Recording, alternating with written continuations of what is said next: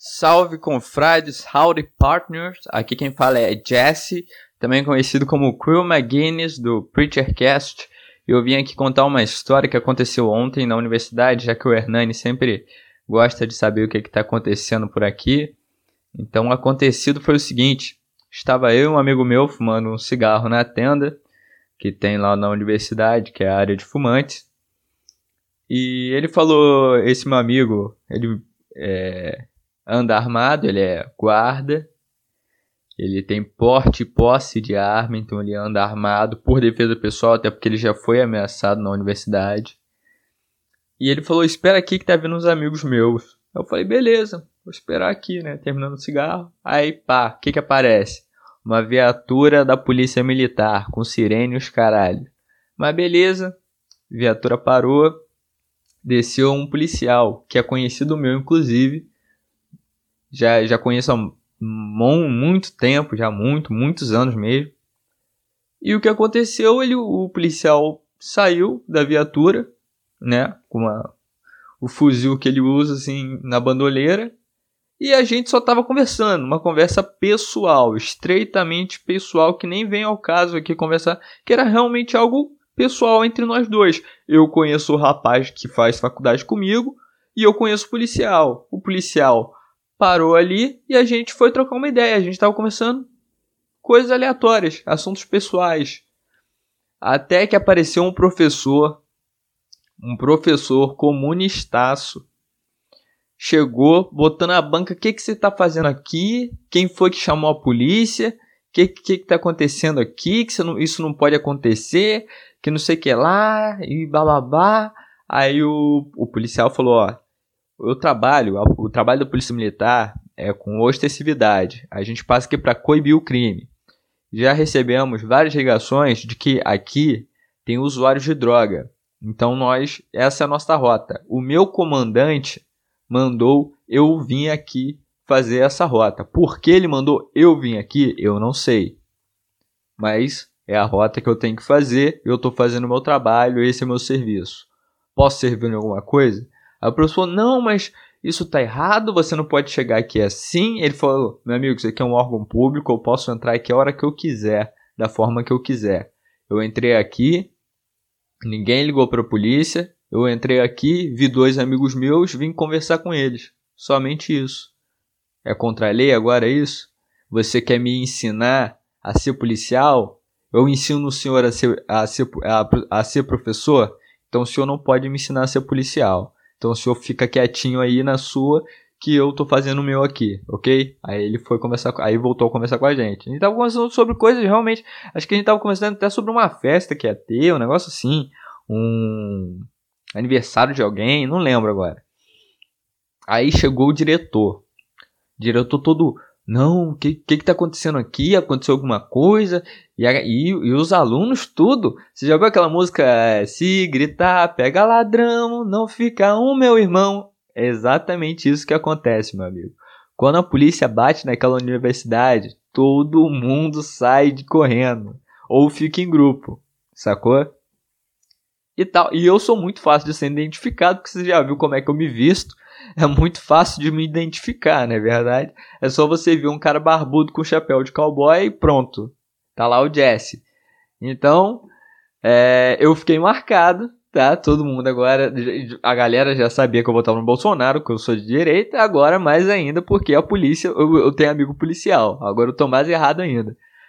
Aí o diretor veio com um papo de que não, não há necessidade para isso tudo, que não sei o que lá. Ele falou: meu amigo, não há necessidade de você vir aqui atrapalhar a nossa conversa, até porque nós estávamos tendo uma conversa estreitamente pessoal e vocês que se intrometeram, tá? Vocês deveriam estar agradecidos de ter uma, uma, uma viatura da polícia aqui fazendo proteção de vocês.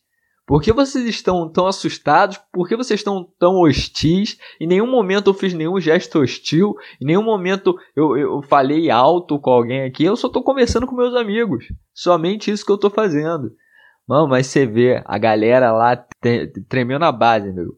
Galera lá ficou com medo do caralho. Porque todo mundo andando com droga na mochila, todo mundo para revistar, se revistar 10 ali, 9 entra no carro, entendeu? Como é que funciona, então por isso que eles têm tanto medo de polícia. Agora eu sou cidadão. É a mesma coisa, eu tirei até uma dúvida com ele, porque eu ando com canivete.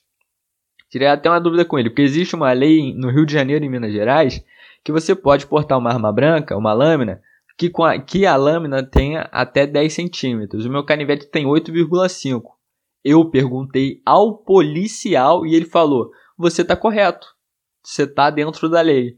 Se a lei te permite usar uma lâmina, carregar uma lâmina de até 10 centímetros, a sua lâmina tem 8 centímetros e meio, você está dentro da lei. No máximo que pode fazer é um policial, que se tiver sem fazer nada, vai te, vai te levar na delegacia, você vai falar com um delegado, Doutor, tô aí com a minha lâmina aqui, o senhor pode medir, pode ver, tá tudo dentro da lei. O máximo que o delegado pode fazer é tomar meu canivete, o máximo que ele pode fazer. Ou ele vai dobrar meu canivete, vai dar na minha mão e vai falar assim: vai embora, meu filho. E vai dar esporro no policial, que, porra, em vez de estar tá combatendo bandido, drogado, tá, tá, tá levando é, é, maluco que tá com canivete pica-fumo que não tem nem ponta. Meu canivete não tem nem ponta. Pra lá pra delegacia, entendeu? Então eu, eu já aproveitei já troquei umas ideias com, com os caras lá. E, e pra você ver, eu não tenho medo de polícia. Você tem medo de polícia? Né? Quem tem medo de polícia é bandido, porra. Eu não tenho medo de polícia nenhum. Então foi esse o relato aí, cara. O policial chegou lá, nem falou nada, já botou o terror em todo mundo. Todo mundo lá dentro da faculdade ficou assustado. eu nunca vi cidadão de bem ficando assustado. Eu, aí a gente já meio que fica em dúvida por que, que eles protegem tanto bandido, né? Porque se fosse um bandido ali, eles não iam falar nada. Mas é um policial aí, entendeu? Foi esse relato aí que eu deixei para vocês. Forte abraço aí. Alô? Alô, Hernani? É do Sociedade Primitiva? Hernani? Eu tô ligando. Alô? Me atende? Me atende, Hernani. Alô? É do Sociedade Primitiva? Alô? É do Sociedade Primitiva? Alô? É do Sociedade Primitiva? Alô, mais caipira aí, malha. É do Sociedade Primitiva? Me Alô? atende. Alô? Alô? É do Sociedade Primitiva? Porra, bicho, atende aí, bicho. Quem que deu meu número pra vocês? Para de ligar aqui! Está começando Alô Ouvinte, Sociedade Primitiva. Alô, fala aí, compadre. É do Sociedade Primitiva? Pô, beleza, meu irmão. Pô, depois tu vê se me arruma pra falar com o Hernani, aquele caipira. Já então trocar um papo com esse caipira aí. Tô ligando, esse uma puta não atende, vai tomar no Ô, Hernani, bicho, tô te ligando faz tempo, velho. Você não atende. O que, que tá acontecendo, bicho? Tô precisando falar com você aí, bicho. Me atende, caralho. Salve, salve, confraria. Hoje nós estamos aí para mais um episódio aí da dessa desse programa que vocês gostam tanto. Ele é campeão de download, realmente me surpreendi. Não achei que as pessoas iam gostar tanto do Alô Ouvinte. As pessoas realmente é, gostam muito. E hoje nós vamos trazer aí uma pessoa que eu gosto muito, uma pessoa que gosta muito do programa. E vai vir aí fazer uma, uma participação aí para contar muita coisa. Eu vou, o programa hoje vai ser extenso porque tem muita história, tanto da minha parte quanto da parte dele, para contar aí sobre a sacanagem das do, da doutrinação em universidade, em escola, tem muita história para contar e ele tem muita. Ele tem. Hoje ele vai ensinar aqui os ouvintes realmente como você tem que lidar num ambiente. Caralho, olha a moto que passou aqui, cara. Puta que pariu. Ele vai ensinar a gente como lidar num ambiente hostil.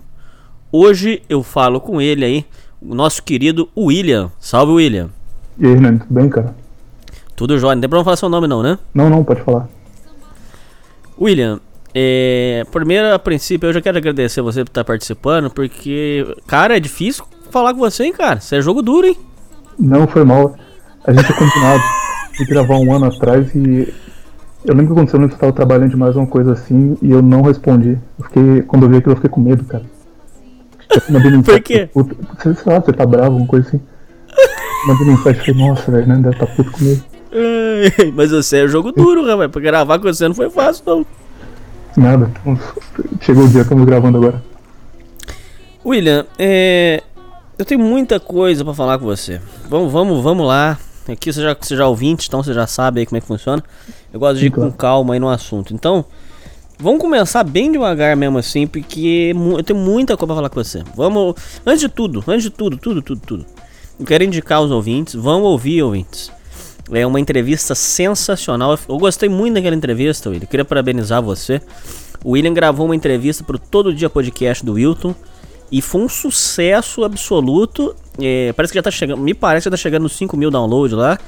E o pessoal adorou a entrevista. Tinha uma senhora nos comentários, William. Uma senhora de idade. Se você for lá, você vai ver uma senhora de idade falando assim: Há tantos anos a gente tá esperando alguém para falar sobre esse assunto e finalmente apareceu uma pessoa de coragem para falar. Você viu essa senhora escrevendo é, lá, William? E até hoje tem gente que me adiciona, tipo, gente de 70 anos de idade, sabe? Falando isso, falando, cara, eu gosto disso, minha vida inteira eu quis ouvir alguém falando sobre e você falou bem e tal, fico muito feliz por isso. Eu vi isso que você falou e, e a reação das pessoas foi muito boa, fiquei muito feliz com ela. Você tá. Realmente, aquele programa foi, foi uma coisa assim que daqui a alguns anos eu acho que as pessoas vão, vão lembrar daquilo lá. É, a entrevista se chama Todo Dia Falando com um Fascista, onde vocês falam sobre fascismo e tal, e é de uma outra abordagem e tal. Eu achei muito legal e achei muito foda mesmo. A gente gravou meio que para falar sobre a história, a questão da, da história, o que, que era. E aí, tipo, dois meses depois começou a, esquerda a falar que o Bolsonaro era fascista, tal, com seus ataques. E aí aquele vídeo era a primeira resposta. Quando você pesquisava, tipo, o que é fascismo, era o primeiro. Aí cresceu graças a isso. Ainda bem, né? Foi e o interessante, William, é que na entrevista você mostrou que o Bolsonaro é justamente o oposto do fascismo, não tem nada a ver. Sim, exatamente. você faz letras, né, Nani? Faço. Na sua faculdade também tinha muito esse papo lá? Tinha, mas é. Isso aí é Nossa Senhora. Mas não, não, não vamos chegar nisso aí. Mas o mais que eu fui perseguido foi no trabalho. A gente vai chegar nisso aí. Não, beleza, beleza. Vamos, vamos devagar, vamos devagar. Não, claro. William, eu queria pedir, antes de tudo, antes da gente chegar na parte do curso, que a gente vai falar muito, eu queria que você falasse, a princípio, antes da gente chegar nesse assunto, eu quero que você fale o seguinte. É, muitos relatam que sofreram doutrinação no, no ensino médio e fundamental. Por isso nasceu essa iniciativa chamada Escola Sem Partido, porque é realmente uma denúncia contra a lavagem cerebral que está sendo feita aí nos jovens, nos estudantes aí. Inclusive, muitos ouvintes já vieram aqui, aqui no programa, reclamar que foram alvo de doutrinação, que foram alvo de, de lavagem cerebral. Muitos vieram aqui reclamar disso. Você se considera uma vítima do sistema educacional, aonde foi você foi você sente na sua opinião que, se, que teve professor querendo te doutrinar? Fala um pouco sobre o assunto, por favor. Cara, na escola, assim, muito, muito. Eu, eu, tanto que eu fui comunista durante um tempo, por isso por ver o professor de sociologia, que era o cara legal, o cara que tinha o melhor discurso, é, com esse papo e querer seguir. Então, sim. Mas o problema é que quando você está na escola, você não tem muita ideia do que está acontecendo. Você só, ah, esse papo é legal. A ideia do marxismo é muito bonitinha no papel, sabe? Todo mundo vai ser igual, vai existir amor no mundo, liberdade para todos. A aplicação não foi isso. Mas é quando você está na escola e você vê o professor ensinando só um lado e fazendo parecer que é a melhor coisa do mundo, todo mundo é doutrinado a isso. Eu cheguei a acreditar na ideologia, fiz parte da, da UJS, da Juventude Socialista, acreditando nisso tudo. Só parei quando fui realmente estudar e entender o que foi na, na realidade. Vamos supor o seguinte, é... vamos, dar alguns exemplos. Você lembra de algum exemplo claro é, de doutrinação? Eu vou te dar um exemplo meu, e aí se você lembrar de algum, você fala o seu.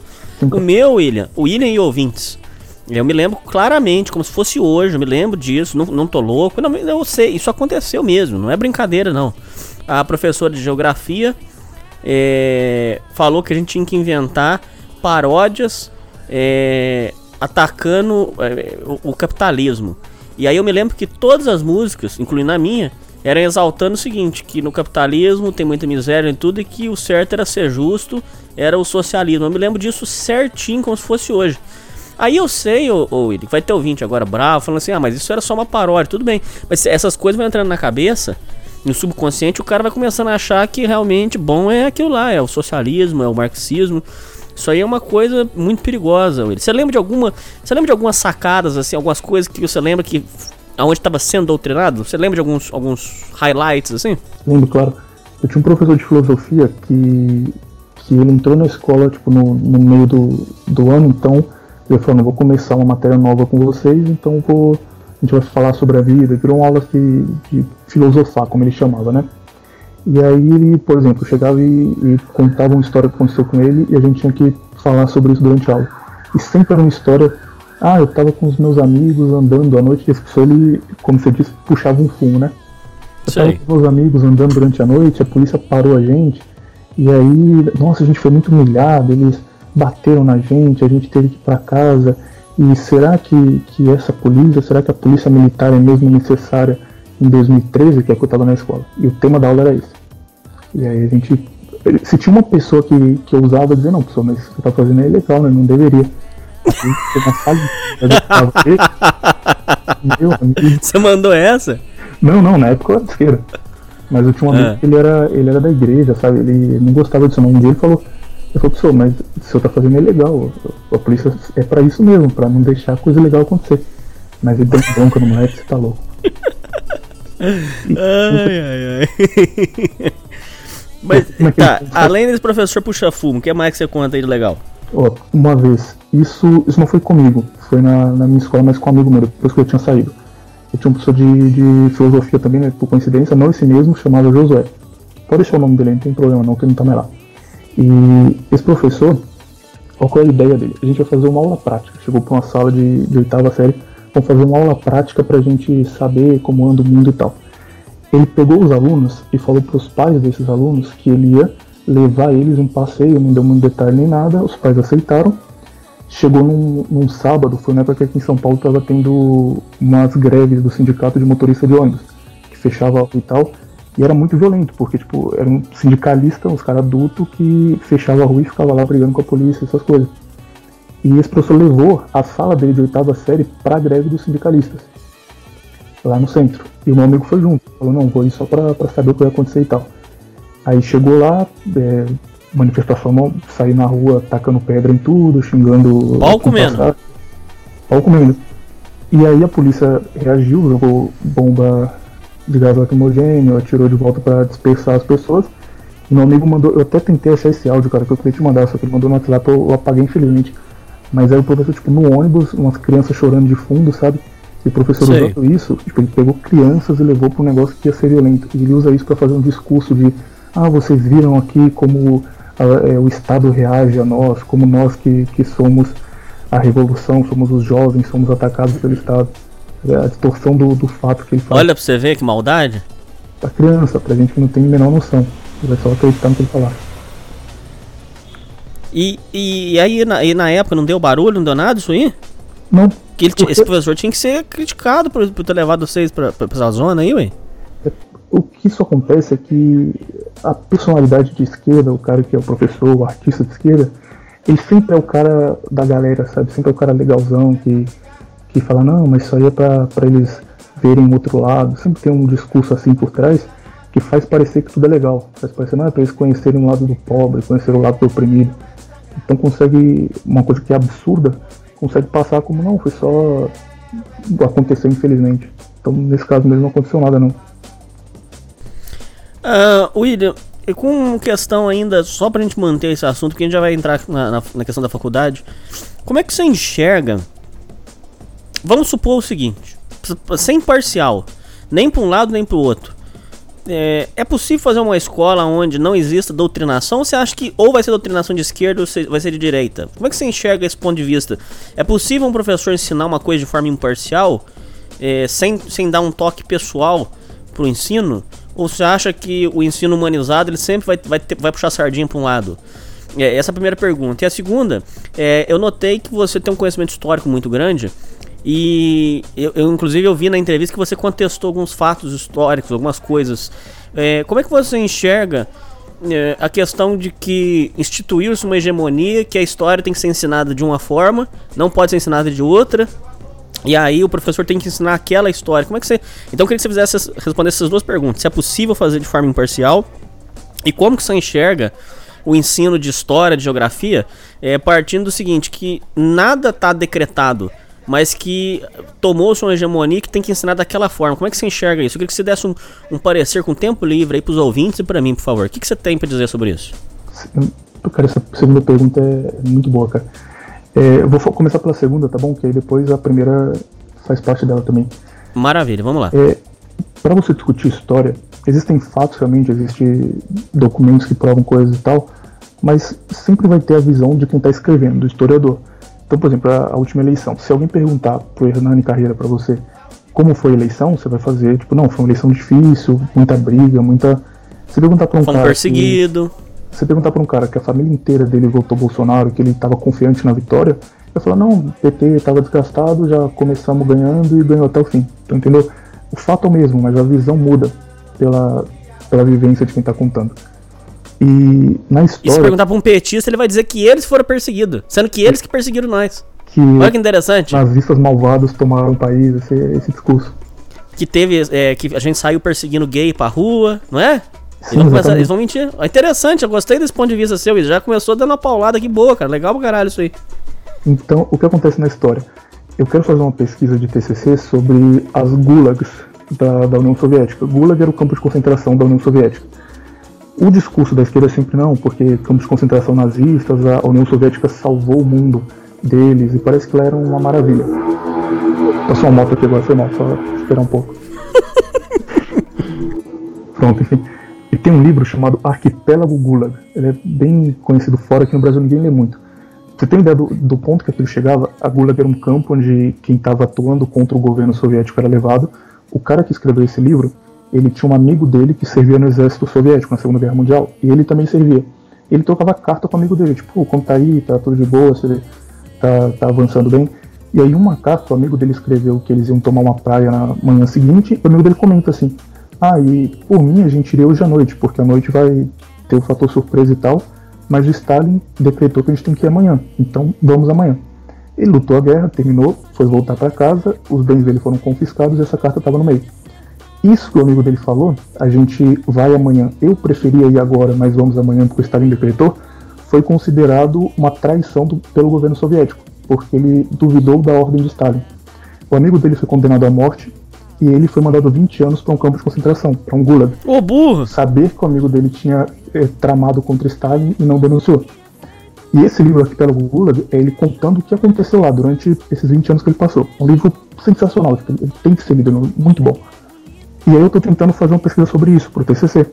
Aí eu peguei, tipo, vários artigos do mundo de, de TCC, de pós-doutorado, para ler eles e ter, ter mais ideias sobre. E todos eram, tipo, eu li um, um artigo em português. Ah, vamos analisar aqui a União Soviética de acordo com o Hobsbawm. Hobsbawm é um historiador do, do século XX. Aí eu li, não, beleza, legal, vamos ver o próximo. De acordo com Hobsbawm, podemos dizer, segunda vez, eu não, tá bom, Hobsbawm, vamos ver o terceiro. Ah, segundo a análise de Hobsbawm, tudo era Hobsbawm, entendeu? A União Soviética é decidida pelo Hobsbawm. Hobsbawm sabe o que foi a União Soviética. Isso acontece em todas as áreas. Tipo, é impossível você falar hoje de sexualidade sem falar de Foucault. Não dá. Tipo, não, Foucault, Foucault, Foucault, rebatendo isso na sua cabeça. É impossível você falar de, sei lá, controle de massa, de alguma coisa assim, sem citar os caras da, da escola dos análises. É impossível você falar de problema mental sem citar, Freud. sem citar Freud. Então, essas áreas elas estão dominadas. O que isso acontece, como já é uma coisa mais, mais antiga, é igual que daqui a 50 anos a área da eleição no Brasil em 2018 fosse dominada pelo Tico Santa Cruz, fosse dominada pelo Jean Willis.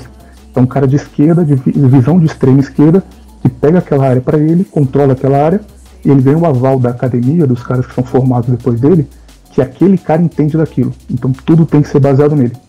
Isso faz, ao invés da história ter várias visões amplas que vão se batendo, um cara fala uma coisa, outro fala, não, não é bem assim, tem isso aqui.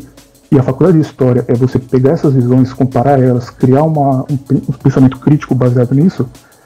A história é replicar a visão de um único cara em tudo que você vai fazer. Então você vai estudar um tema, você vai replicar a visão daquele cara naquele tema. Você não está criando pensamento crítico, você está só repetindo o que, já, o que já foi feito. Isso eu acho que é um problema enorme. E, tipo, a escola sem partido, infelizmente, não vai, não vai resolver ele.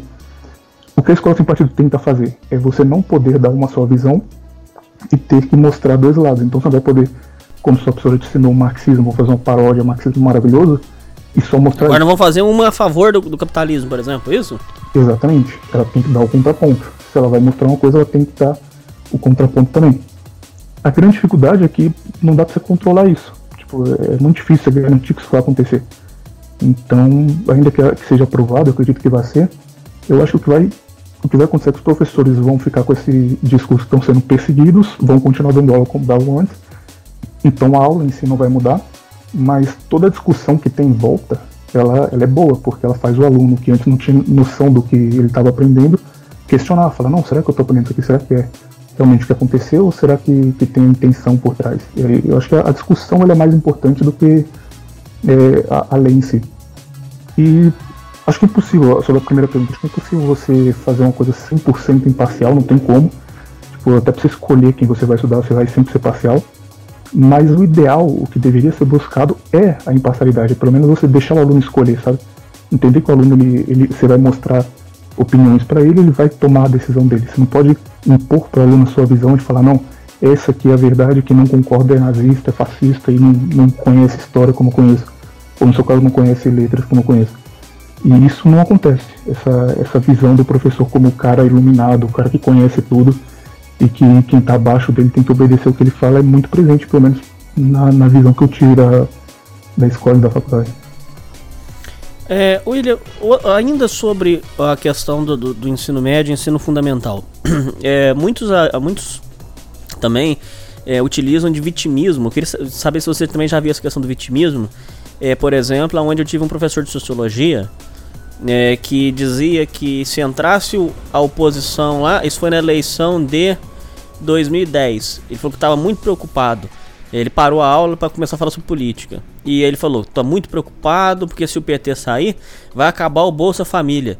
E ó, vocês tomam cuidado aí, moçada, porque se acabar o Bolsa Família, vai estar tá, todo mundo aí vai estar tá encrencado. A maioria da sala recebia Bolsa Família. Falou: "Ó, se acabar o Bolsa Família, vai estar tá todo mundo encrencado. É, vocês tomam cuidado aí, hein? Fala lá com o papai, fala lá com a mamãe." Não deixa entrar PSDB não. Tem que tem que deixa, deixa o PT ficar, deixa ficar e deixa entrar a Dilma, porque se, se sair vai acabar o Bolsa Família, viu? Então quer dizer o seguinte, é metendo medo no, nos alunos e, e, usando de vitimismo. É, isso aí eu tinha que. Eu não sei, cara. Como é que faz com um negócio desse aí? Isso aí tinha que ter uma denúncia até, cara. Além disso, uma coisa que eu via muito acontecer também e acontece até hoje, é as pessoas criarem meio que um, um curral eleitoral e falar, ó, é, o PT ele é de esquerda e a esquerda defende os negros. Então, se você é negro, você tem que votar no PT. Todos os outros partidos odeiam você. Todos os partidos são filiados da, da Ku Klux Klan e vão matar negros e só o PT vai defender vocês. E, e fazem isso porque o partido em si é indefensável. Não dá pra uma pessoa defender o PT depois de tudo que aconteceu, depois de todos esses escândalos e tal. Não dá para defender a esquerda, o pensamento de esquerda depois de tudo que aconteceu, de todos os países em que o socialismo foi implantado e, e fracassou. Então eles tentam atacar o outro lado, criar um, uma imagem que não existe e falar: aqueles caras ali odeiam todo mundo, odeiam negro, odeiam gay. Isso que falaram do Bolsonaro agora, dele ser nazista, dele odiar minorias e tal, falavam do Serra no passado, falaram do Alckmin, do Fernando Henrique. Todo mundo que concorria contra ele sempre era o, o cara nazista que odiava todo mundo. Porque a única forma de você ganhar a eleição é você colocando essa imagem em cima do, do cara que está contra você. Vai continuar acontecendo agora, acho que agora com, o PT de, de oposição, a gente vai ver isso cada vez mais, cada vez mais. Primeira vez, tipo, primeiro de janeiro, morreu um negro no Brasil, vai ter na manchete da Folha de São Paulo, negro morre no interior do Sergipe, e ligando isso ao Bolsonaro de alguma forma. E agora isso vai começar mais ainda. Ô, ô William, só antes da gente entrar no assunto, eu queria que você fizesse um comentário. Que campanha imunda que fizeram esse ano, hein, cara? Pelo amor de Deus, cara. Eu fiquei enojado de ver, cara. Que campanha horrorosa, cara. Que sujeira. Falando que a gente. Falando que eleitor do Bolsonaro queria caçar os outros. Que, que mundice, cara. É, dentro da faculdade, foi mundice aí sua também? Você viu muita sujeira?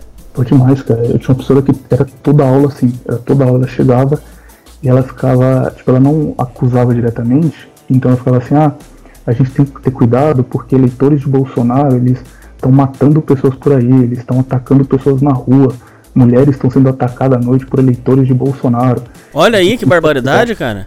Tem que ter cuidado porque talvez tenham eleitores de Bolsonaro aqui também, sabe? Falando de, de mim, obviamente. O tempo todo, cara. Puta, é... E você não falou nada?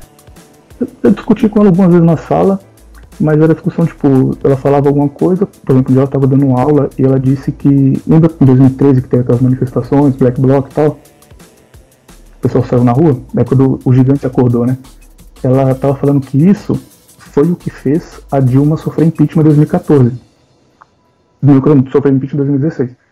E aí eu defendi falando que não, que o processo de impeachment da Dilma ele começou depois dela ter sido reeleita e tanto não tem a ver que ela foi reeleita depois dessa manifestação. O que ela estava tentando fazer é criar a imagem de que o impeachment foi uma coisa popular, não foi uma coisa legal, não foi a lei que deu impeachment nela, foi a pressão popular. Eu respondi e expliquei por quê. Só como ela é professora é muito mais fácil, a resposta foi um tom tipo, ah, então você precisa estudar mais, porque eu já, já tenho um doutorado, já tenho uns livros aqui publicados e quando você tiver eles também a gente discute esse assunto, sabe? É nesse tom. Aí não tem o que fazer, pô, não, não tem como equiparar esse nível com ela. Mas a, até hoje eles ainda estão doloridos na sua faculdade ou já curaram? Até hoje ainda estão, muito. Tá com o rabo dolorido ainda? O dia depois da eleição, na segunda-feira, é, é perceber. Conta com calma que esse é bom. Tem, eu, eu, tenho um amigo lá que ele também vota no Bolsonaro. E tem uma menina que ela é da igreja, então ela vota também. Todo o resto, tipo, todo mundo que entrou e era neutro, era conservador, todo o resto virou comunista. E, e hoje é comunista, né? Aí eu cheguei cedo, cheguei lá tipo seis e meia, e eu tinha marcado com esse meu amigo da gente comprar um charuto e ficar fumando na frente da faculdade, só vendo a galera falando chorando. só, só pela experiência, só pra ver como era. Aí cheguei é. lá, ficamos olhando assim, e a cena, cara, é tipo, as gordonas lá desesperadas, sabe, de gordona de cabelo verde, desesperada. Sei. E aí chegava um cara e abraçava elas e ficava abraçado, chorando, e tipo, ai, nós vamos lutar juntos, nós estamos juntos.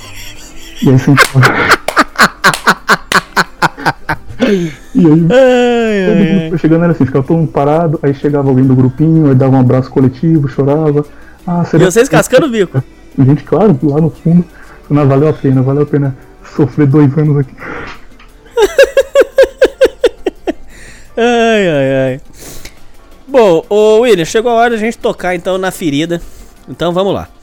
Você pegou o ensino médio, por que, que você escolheu. Qual curso que você escolheu fazer e por quê? Vamos lá. O primeiro curso que eu fiz foi cinema. Porque eu, eu achava que seria legal ter uma, uma carreira da hora e tal. Aí eu consegui passar no, num curso bom de cinema. E aí cheguei lá e era sempre tipo, ah, esse aqui é o, maior professor de, de fotografia. Eu achava, puta, esse é um cara bom, um cineasta foda. Aí chegava era tipo um câmera que trabalha na Record, sabe? Aí eu, não, agora eu vou tentar. ai, ai, ai eu fui vendo que não tinha muito futuro. Tipo, o, o cara no topo, ele fazia novela da Record, aí eu, eu desisti. Na faculdade de cinema também tinha doutrinação, mas aí depois a gente dá os exemplos. E aí hum. eu queria fazer história. Só que eu já era de direita nessa época, eu já era conservador. E todo mundo falava a mesma coisa, cara, não faz história. Tipo, lá é, é o pessoal extrema esquerda mesmo, você vai, você vai sofrer com isso. Mas como eu gostava muito da matéria, tipo, pra mim, na minha cabeça, a história seria você chegar lá ah, vamos aprender hoje história medieval. Aí o cara chegava, explicava história medieval, explicava São Tomás de Aquino, lia as coisas e tal. Eu achei que seria isso, então entrei no curso para isso. Mas não era. É tipo história medieval. Vamos estudar minorias na era medieval. História uhum. do Império, minorias no Brasil Império. É só isso. Então escolhi o curso meio que por uma ideia, eu idealizava que seria uma coisa legal, que eu ia aprender mais de história, uma coisa que eu gostava. Não foi. No fim é aula de lacração cinco dias por semana. Mentirada do caralho distorcendo tudo.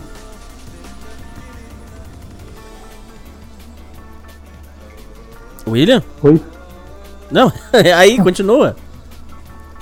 A pergunta é, e além disso, é como comecei o curso e qual... Não, aí beleza, aí você pegou, entrou na, na, no curso.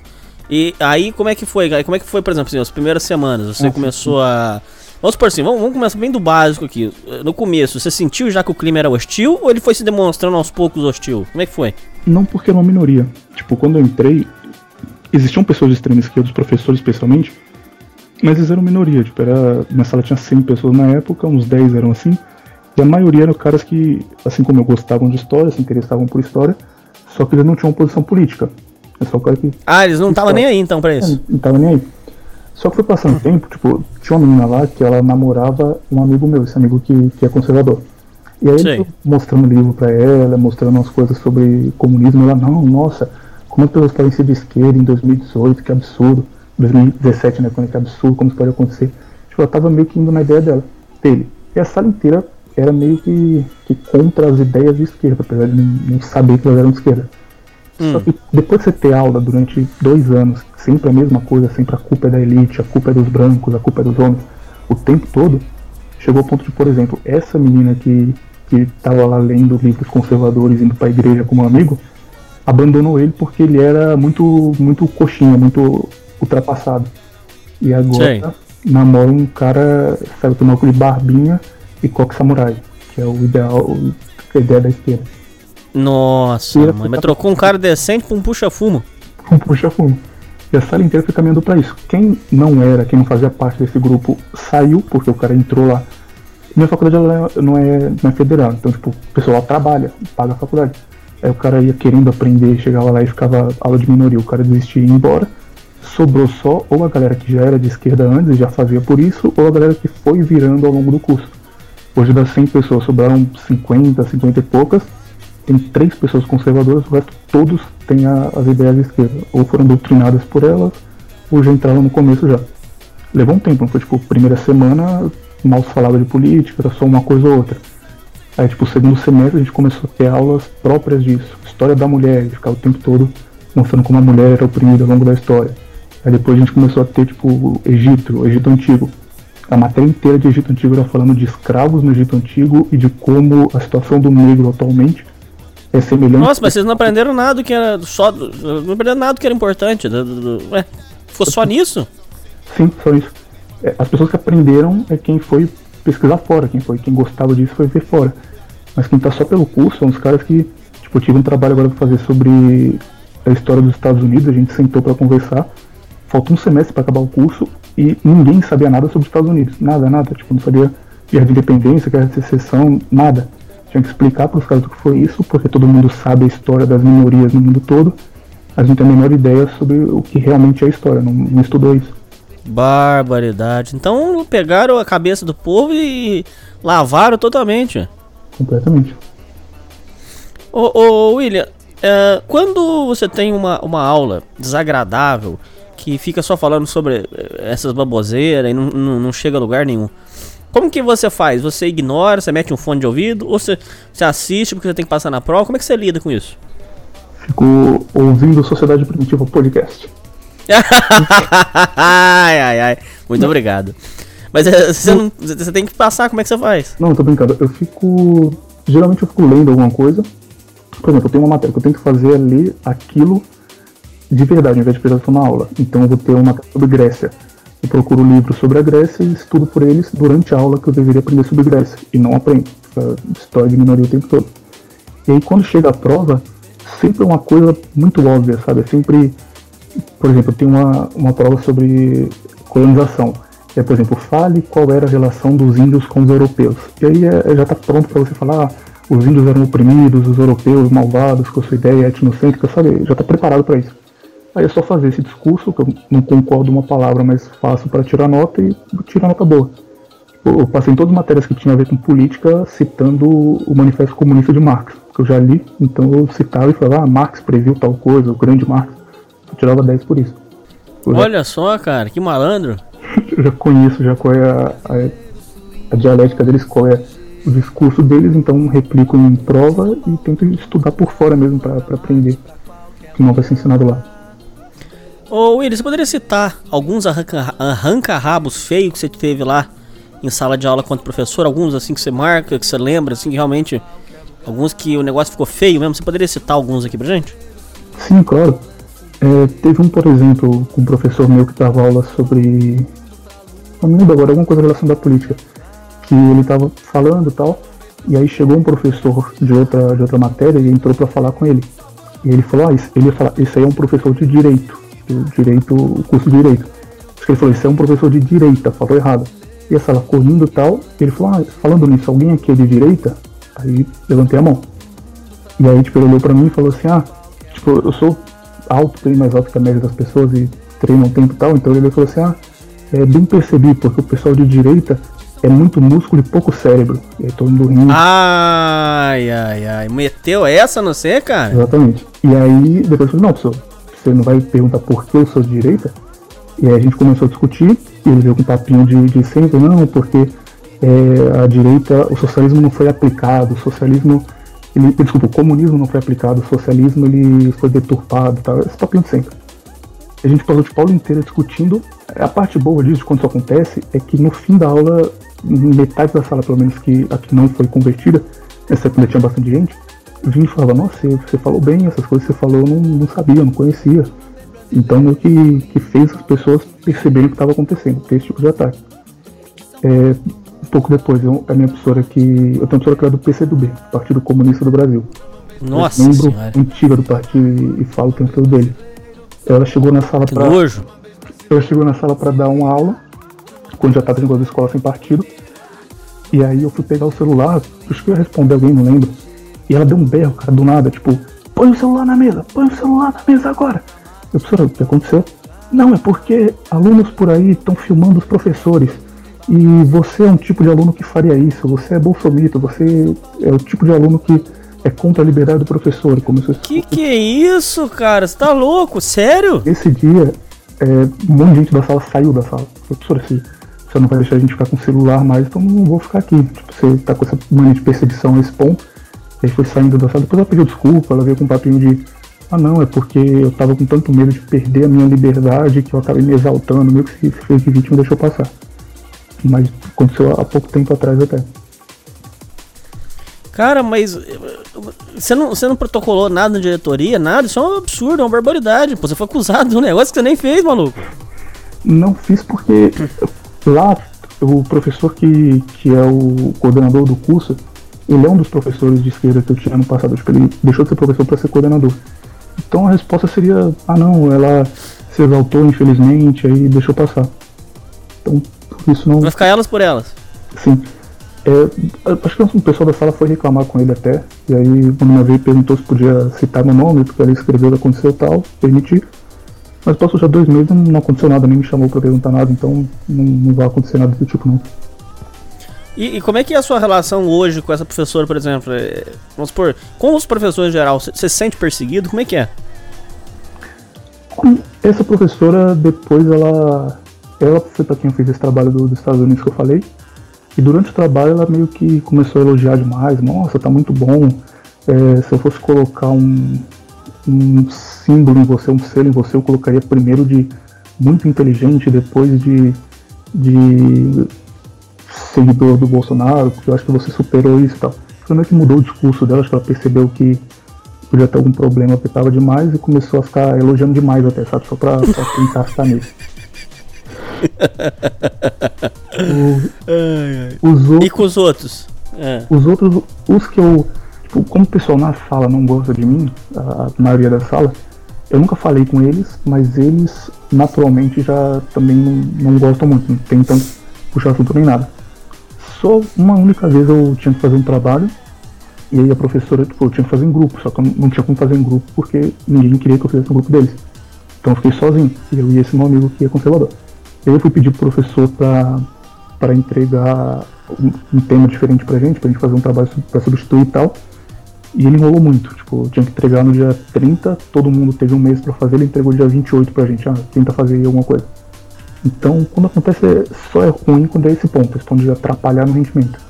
Mas quando é fechado ali, quando a pessoa não gostar de você, deve acontecer, mas eu nunca nem, nem percebo não, porque eu não fico tentando falar com ele, ser amigo nem nada assim não. Ô, ô William, agora eu queria que você falasse pros ouvintes. É, vamos por o seguinte: perseguição de alunos. É, recentemente veio o Matheus Moll aqui e ele falou. Ele contou uma história muito, muito complicada que ele teve que, ele teve que abandonar o curso dele. Que era uma bela faculdade federal, inclusive, uma ótima. Porque ele caiu na besteira, burrice. Publicou um texto falando do Bolsonaro na, na falando bem do Bolsonaro e criticando é, as faculdades federais, fez esse, esse, texto e pegaram o texto dele, publicaram na faculdade, acabaram com a vida do menino. Ele não pôde continuar. O Matheus Mol, que publica, que grava aqui com a gente. E aí, o, o, a perseguição chegou num nível que a sala inteira esperava ele sentar. Na hora que sentava, aquela, aquela fileira inteira de carteiras não sentava, como protesto. E aí foram perseguindo, perseguindo, perseguindo, o menino não aguentou, teve que parar o curso agora. Então, eu queria que você dissesse o seguinte: retaliação de colegas. O que você tem para dizer? Por exemplo, você já, vamos por assim, você já sentiu que o nego tava armando pra você? Já tentaram armar pra você? Como é que, que você tem para dizer? É, isso que ele falou de, de ser meu segregado acontece tem todo. O exemplo que eu dei, por exemplo, foi aconteceu isso e acontece até agora. Tem um trabalho e ah, decidam os grupos aqui, todo mundo faz os grupos e você não entra em nenhum. Isso acontece muito É... Você se sente humilhado? Não, cara, não. Eu me sentiria se fosse por alguma questão, sei lá, se fosse um. Vou dar um exemplo aqui meu. Racial, por exemplo? É, questão racial, sei lá, se eu tivesse alguma doença, alguma deficiência física e as pessoas me tratassem mal, eu me sentiria humilhado. Mas isso é uma opção, tipo, eu sei que se eu quisesse fazer parte do, do grupo, se eu quisesse chegasse lá com a camisa do Lula livre, eu seria amado por todo mundo. Eu sei que isso acontece. Mas é por uma sei. opção, sabe? É, por achar aquilo errado que eu não faço parte, então, tipo, eu não me sinto humilhado. Acho que é ruim, é chato, mas, tipo, como eu escolhi isso, não, que seja humilhação. Mas acontece isso de, de ficar isolado da, da sala, do pessoal não, não fazer grupo, não chamar pra nada assim. No, no primeiro semestre, eu fui com a camisa. Você sabe o que é Antifa? Conheço. É, eu fui com a camisa que tá escrito Anti-Antifa, embaixo tá Skinhead Brasil, pra faculdade. Só que eu não me toquei, tipo, ah, tem ela aqui em casa, eu vou ir, né? Ah, meu Deus. E isso pegou muito mal. Céu. E aí fiz um abaixo assinado pra eu sair da sala. Não, conta desde o começo. Aí você pegou e entrou. Conta com detalhe. Aí você pegou e entrou com a camisa. E aí, o que aconteceu? O nego começou a falar bosta? Como é que foi? Não, ninguém falou nada. Tinha alguns caras lá que eram antifas e viam, mas tipo, ninguém falou nada. Só viram e deixaram pra lá.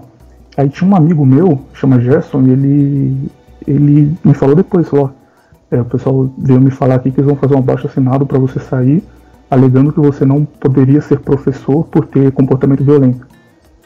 E eu falei, não, mas não, não tenho comportamento violento, eu nunca briguei com alguém na vida, como, como assim teria? E aí falou foi por causa da camisa, que, que tinha muito antifa na sala, muito cara que achou, pegou mal. Só que eu acho que não foi aprovado porque tipo, não tinha base nenhuma. Era só, não gosto dele, vamos tirar ele da sala começou mesmo nisso, tipo, nesse dia foi que o pessoal viu que eu, que eu era mais conservador e tudo começou a partir desse ponto. Mas aí comecei a fazer mais também. Eu vi que não ia pegar nada. Comprei uma camisa do, dos camisa negra de Mussolini, uma camisa do Mosley, do Partido Fascista Inglês. É, tipo, o uniforme de ir pra faculdade é isso. Ah, você tá indo assim? Sim, direto. Só pra deixar puto. Mas os caras. E, e, aí, o que, que, que os caras fazem? Eles ficam te ameaçando? Já te ameaçaram? Como é que era? Não, ameaça nunca teve. Ameaça de, de vamos te bater depois nunca teve. É só de exclusão e teve abaixo assinado uma vez para sair da sala, mas não foi aceito. Mas ameaça física nunca teve não. Ô, ô William, com relação a, a, comentários negativos, assim, você já ouviu os caras falando pelas suas costas, é, fazendo fofoca, difamação, calúnia? Tô te perguntando isso porque no meu trabalho é, depois que eu fiz a besteira de, de, ter contado que era Bolsonaro, depois eu fui com a camiseta, deu uma cagada, como você sabe. Mas é, chegaram a fazer, a falar barbaridades, assim, tipo. É, deixa eu lembrar um aqui em específico. Que. Ah, que é, tem grupo de extermínio aqui na cidade. Que tem que ver se eu não tô em grupo de extermínio. Essas loucuras aí. Você chegou a ver fofoca, alguma coisa assim? Comentários esquisitos? O que, que você tem para dizer? tem de piadinha na sala, sabe? Tipo, a professora falar, por exemplo, ah, vocês têm que entender essas questões porque tem muito professor que vai entrar na sala com pensamento opressor, com pensamento quase nazista. E alguém fala, oh, tem muitos, hein? Aqui mesmo tem. Que isso? É, um dia a professora passou uma, uma atividade e ela pediu para formar grupos de cinco pessoas. E aí, tipo, eu levantei a mão que queria fazer, um amigo levantou que queria fazer e um outro grupo também levantou. E ela falou, tipo, ah, agora vem aqui e tira para o ímpar para ver quem vai ficar com o tema. Só que é tipo, nós dois e mais três pessoas, formava o grupo. Eu falei, hum. não, professora, a gente faz junto, das cinco pessoas, faz todo mundo. E aí ele falou, não, a gente faz, não tem problema. E aí ela, ela falou assim, pro grupo, não, mas vocês vão fazer com eles? E aí. Nossa! que... ai, ai, ai. E aí eles, Sério? Sério? Eles não, a gente, vai, a gente vai fazer, não tem problema. Fizemos e foi muito bom até. É... Ô, ô, mas vocês tá, estão altamente visados então, cara?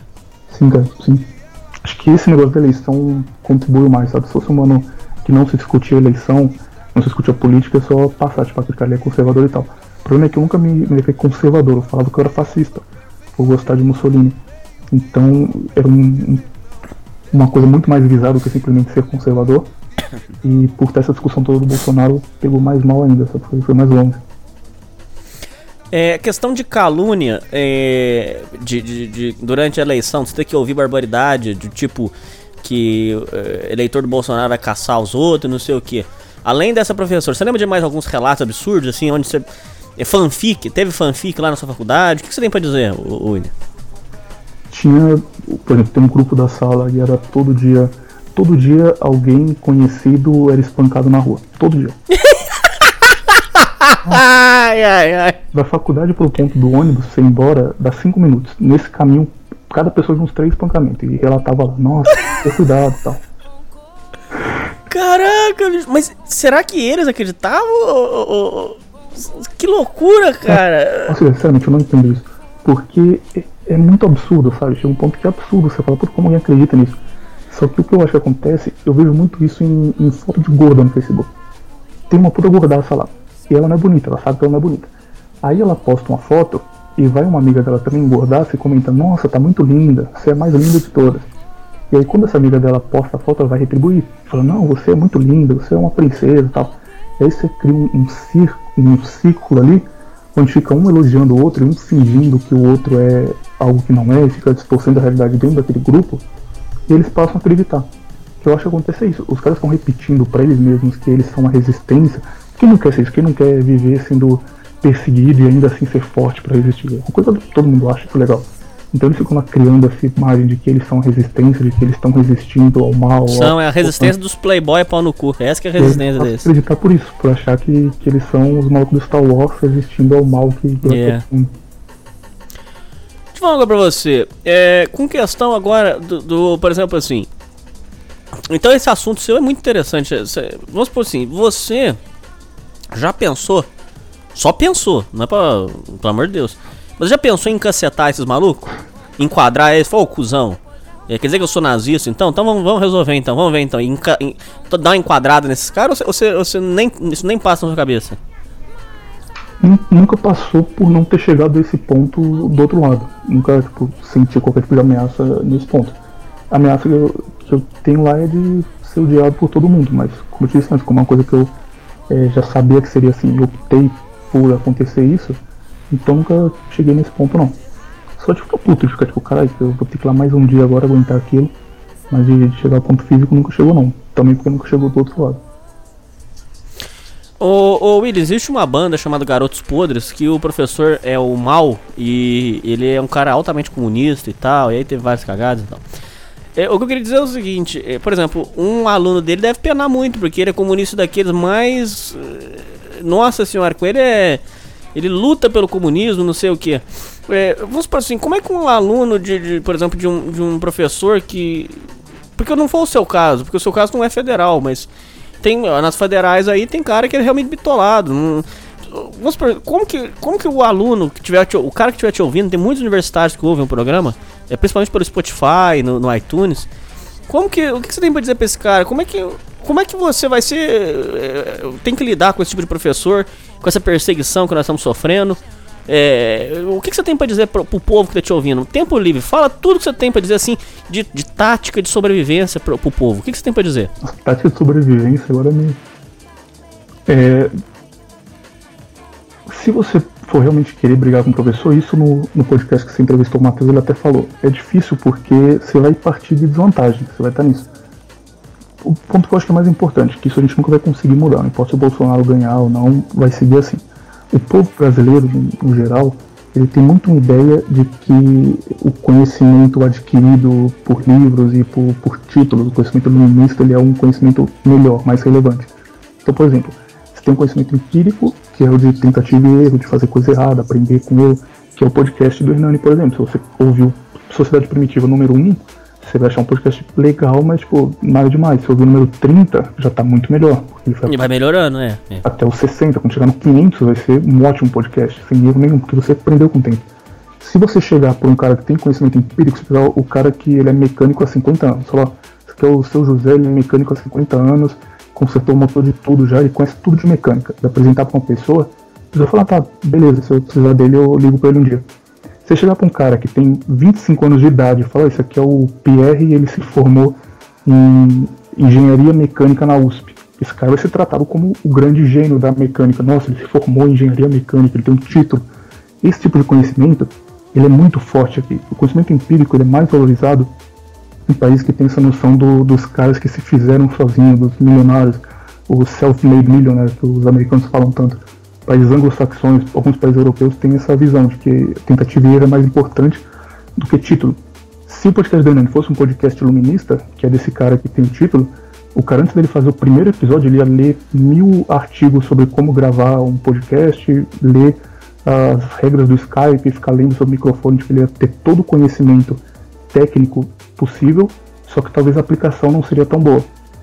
Aqui no Brasil, esse cara que tem um conhecimento técnico, ele é mais valorizado. Então, você está discutindo com um professor, um cara que leu mais livros do que você leu, ele vai ter vantagem. A, a visão da sala, a visão social sobre ele é, é muito mais forte. Para você conseguir fazer isso, você tem que ter tanto conhecimento quanto ele, ou mais ainda. Então, você vai defender uma ideia, você vai defender o liberalismo, por exemplo, você tem que conhecer muito de liberalismo. Você vai defender a Itália do Mussolini, você tem que entender muito daquilo, tem que saber tudo o que vai ser dito e saber como responder isso. É o primeiro ponto. Segundo, você tem que estar preparado o tempo todo para ser atacado de toda forma possível. Você não vai simplesmente defender sua ideia e sair de lá e, e seguir sua vida é, na faculdade como, como seguiria antes. Você vai ser excluído, você vai sofrer tudo isso, então você tem que estar preparado para isso. Perseguido. Vai ser perseguido. Se você não estiver preparado, vai chegar uma hora que você tem que desistir e sair do curso. Que acontece, infelizmente, muitas vezes.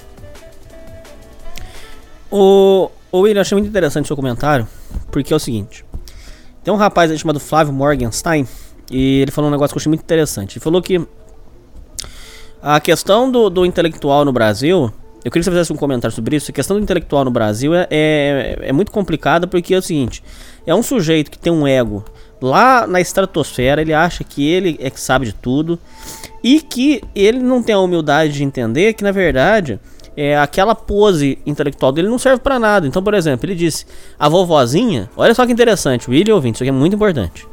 Ele falou assim: a vovó, que não tem o ensino fundamental, para ela, olha que interessante, pra, pra vovozinha, você é, defender um, um assassinato em massa, um genocídio, é um absurdo. Porque para ela é um absurdo, a vovó falando isso. Agora, pro intelectual, ele, ele vai. Eh, muitas vezes ele vai tentar dar um drible na lógica, ele vai tentar enganar para passar pano em genocídio. Quer dizer, quem que aí quem que, quem que presta mais, a vovozinha do ignorante ou, ou o intelectual? Nesse caso, a vovozinha vale muito mais, porque quem vai querer defender um, um genocídio? Então, te dou um exemplo. Você disse lá no começo do programa sobre os gulags.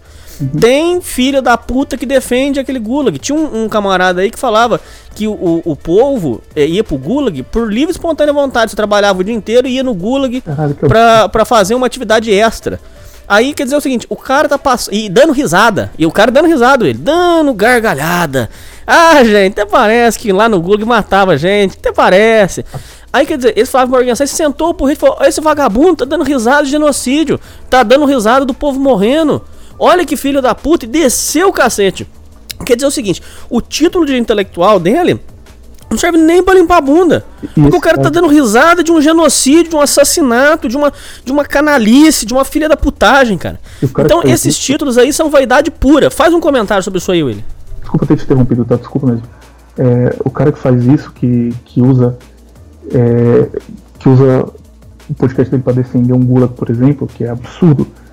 Ele provavelmente tem uma formação, ele é professor em algum lugar, ele é filósofo em algum lugar, alguma coisa assim e faz isso com palavras bonitinhas. Então a, senhora vai lá e fala: não, você não pode matar tantas pessoas, você não pode matar 80 milhões de pessoas como morreram na União Soviética em tempos de paz e achar que é uma coisa ok. Pergunta isso para o intelectual, ele vai falar de uma forma bonitinha que não, temos que analisar aqui as, as coisas que estavam por trás e vai dar uma forma de, de passar um pano, como você falou. E esse cara, porque ele tem um título, porque ele fala de um jeito mais bonito, porque ele aprendeu na faculdade umas palavras diferentes, ele vai ter opinião mais validada, mais vista como, como opinião relevante do que a senhora que está falando óbvio, que está falando algo que todo mundo pensa, mas que não tem essa, essa mesma carteirada para dar que ele tem. Porque o que, que, o que, que uma pessoa humilde falaria? Ele falaria, nossa, vai matar os outros, nossa, gente, pegar um monte de gente matar, pegar o povo, deixar o povo na miséria, tudo. Aí vai o intelectual e quer dar o drible, entendeu? Ele quer. Não, mas não era bem assim, o povo não, passa, não morria assim. Quer dizer, o cara é malandro, em vez de reconhecer o erro, não, ele quer, sabe, ele quer, ele quer dobrar a história do jeito dele. Aí que você já vê que o cara é picareta. Tem um outro caso interessante também, o William, aonde aquele rapaz que eu tenho lá minhas divergências com ele, mas eu acho ele muito bom. É, o rapaz lá, o Afonso do, do Ciência de Verdade, que fala sobre a Terra plana. e ele fala assim que, mas ele fala um negócio que eu achei interessante, isso que ele falou, eu achei legal mesmo. Ele falou assim: que o negócio, o que, que é ser intelectual? Que ser intelectual Porque é considerada intelectual, por exemplo, aquela Marilena Chauí, que é uma mulher do, do, PT que falou que odeia a classe média, não sei o que. Aquela mulher é considerada uma, nossa senhora, uma sabedoria inacreditável. E só fala borracha. Só fala abobrinha. Fala que é a classe médica é culpada de tudo no Brasil, que não sei o que, que é mesmo discursinho, aquele mesmo papo. E ela é considerada altamente intelectual. Eu queria que você falasse William, sobre a questão do seguinte: esses intelectuais, esses caras vêm, tomam o cargo de intelectual, intelectual e ninguém pode questionar. Porque se você questionar, você é burro. Você já viu isso aí, William? Sim. E, e quando isso acontece, quando existe esse questionamento, por exemplo, o cara ele é um, um sociólogo, ele analisa a sociedade como um todo. Aí vai chegar a eleição, ele fica repetindo para todo mundo que o grande problema do Brasil é a luta de classes, que o grande problema no Brasil é que transgêneros não são discutidos como deveriam, que o grande problema, sabe, essas coisas pequenas que ninguém se importa. Chega a eleição. Todo mundo que, que vive a realidade sabia que o Bolsonaro era um grande candidato. A gente tinha dúvida, até ficaram te zoando das urnas depois, a gente tinha dúvida que ia ser fraudado, todo mundo estava com medo disso. A gente sabia que o discurso do Bolsonaro chegava no, no brasileiro médio, brasileiro padrão. O brasileiro médio ele ainda é conservador, ele tem ideias conservadoras sem nem saber o que é conservadorismo é o cara que vai para a igreja, que acredita na família, que é contra drogas naturalmente. Mas o, o, sociólogo ele ficava, não, porque esse vai ser o momento de virada da esquerda e tal. Chega a eleição. Bolsonaro começa a crescer. Ao invés do cara assumir que o discurso dele foi errado, que a leitura social que ele fez foi errada, e que ah, não estão reagindo como ele achou, ele começa a inventar desculpa. Não, foi as fake news do Bolsonaro, foram os caras no WhatsApp mandando mensagem o intelectual, além disso, ele ainda tem esse problema de nunca aceitar que ele errou, ele não aceita que a opinião que ele deu estava errada. Todo mundo teve um complô nacional para fazer a opinião dele não ser provada nas urnas, e todo mundo foi enganado. E o cara que é o brasileiro normal, que votou no Bolsonaro porque acha que a segurança é importante, está cansado de sair à noite na rua com medo de ser assaltado, por isso votou, esse cara ele só votou porque ele foi enganado, porque ele não, não tem a consciência que o, o grande intelectual tem aquela arrogância também me irrita muito, de falar assim, você está em dúvida? Venha conversar comigo. Tipo assim, como, como quem diz o seguinte, William. É, ó, você aí que é ignorante, você que você não sabe votar, vem aqui que eu vou te ensinar em quem que você tem que votar, porque você é muito ignorante, eu vou te ensinar a votar. Quer dizer, olha o nível de arrogância, de babaquice, cara, de, de sabe? É assim, imagina um cara chega para você e fala assim, ó, é, a pessoa que é transexual, ela simplesmente é homem e nasceu no corpo de mulher, ou é mulher e nasceu no corpo de homem. É só isso, acabou a discussão. Aí você vai falar, não, talvez tenha alguma coisa, talvez a pessoa possa ser ajudada, talvez, não sei, mas vamos estudar isso, vamos tentar entender. A pessoa não vai falar, não, vamos tentar entender tudo bem. Ela vai dizer, não, você está falando isso porque você nunca leu Foucault. O dia que você lê Foucault, sua cabeça vai mudar, você vai entender a, a verdade. O cara chega e explica para você a teoria de classes. Não, a culpa de você estar tá mal, a culpa de você ser pobre é porque tem um rico que está tomando todo o dinheiro do mundo. Você fala, não, talvez não seja isso, talvez é, o governo está me atrapalhando em algo, talvez estou pagando coisa que eu não devia, talvez a gente tenha essa questão. Não, você está falando isso porque você nunca leu Marx, você nunca leu Engels, o dia que você lê você vai perceber. Ele tem a ideia de que ele detém o conhecimento, de que ele defende a verdade e que todo mundo é burro, todo mundo. O cara que vai para a igreja vai porque é burro, o cara que tem família tem porque é burro. Qualquer pessoa que não concorda com ele é burro e não conhece os livros que ele leu e as teorias que ele conhece. Quando conhecer vai ter a mente aberta automaticamente. Também deixa... você ver que tormento, cara. Também fico bem bravo com isso toda vez que queria esse discurso. Uh, William, com questão agora, vamos, vamos, aprofundar mais, porque eu sei que você sabe muito disso aí, você tem muita coisa para ensinar para mim e pros ouvintes. É a questão da literatura. Os principais é, autores que você considera, por exemplo, não vou usar o termo mentiroso, que é muito pesado, mas que você acha que são endeusados e não são tão bons assim. Vamos começar pelo seguinte: Marx, por exemplo, eu imagino que você, não, você deva ter, é, a, a, partir do seu ponto de vista, você deve ter um. Eu imagino, você vai falar sua opinião, eu imagino que você deve ter o maior desprezo por Marx. É, vamos supor. É, fala aí sobre os autores que você considera que são, é, como usam na gringa, overrated, que são considerados aí é, os, os, formadores de opinião, que você acha que não são dessa forma, que não é desse, desse ponto de vista. Fala aí, mas tempo livre, fala todos que você considera que são é, questionáveis, que são. vou usar o termo picareta, mas não é bem picareta. Fala aí o que, que você tem para dizer. Vamos lá. Faz uma lista completinha para mim e pros ouvintes, que nós vamos anotar aqui. Beleza. Só uma coisa antes disso, da outra pergunta que eu esqueci de falar na hora. Eu uso Sociedade Primitiva há um tempo já, quem ouve vai perceber isso. Já é a quarta ou quinta vez que o Hernani cita o cara da Terra plana e fala, não que eu concorde com ele, mas. fiquem ligados, fiquem ligados. No que vem vai ter Vão ter revelações aí do Hernani. Essa foi boa. Sobre os autores, Marx é o principal exemplo. Marx, a, a ideia econômica dele é absurda. Ele, ele pega ali o período em que ele vive, que é o período já na, na Revolução Industrial meio fracassando. Fracassando não, foi um grande êxito, mas já no momento final dela. E ele faz a leitura da, das sociedades da história baseadas no que ele está vendo ali. O marxismo não é aplicado, aquilo não é real. É, ele defende, por exemplo, que os ricos estão contra os pobres o tempo todo e que o pobre tem a consciência e luta contra o rico.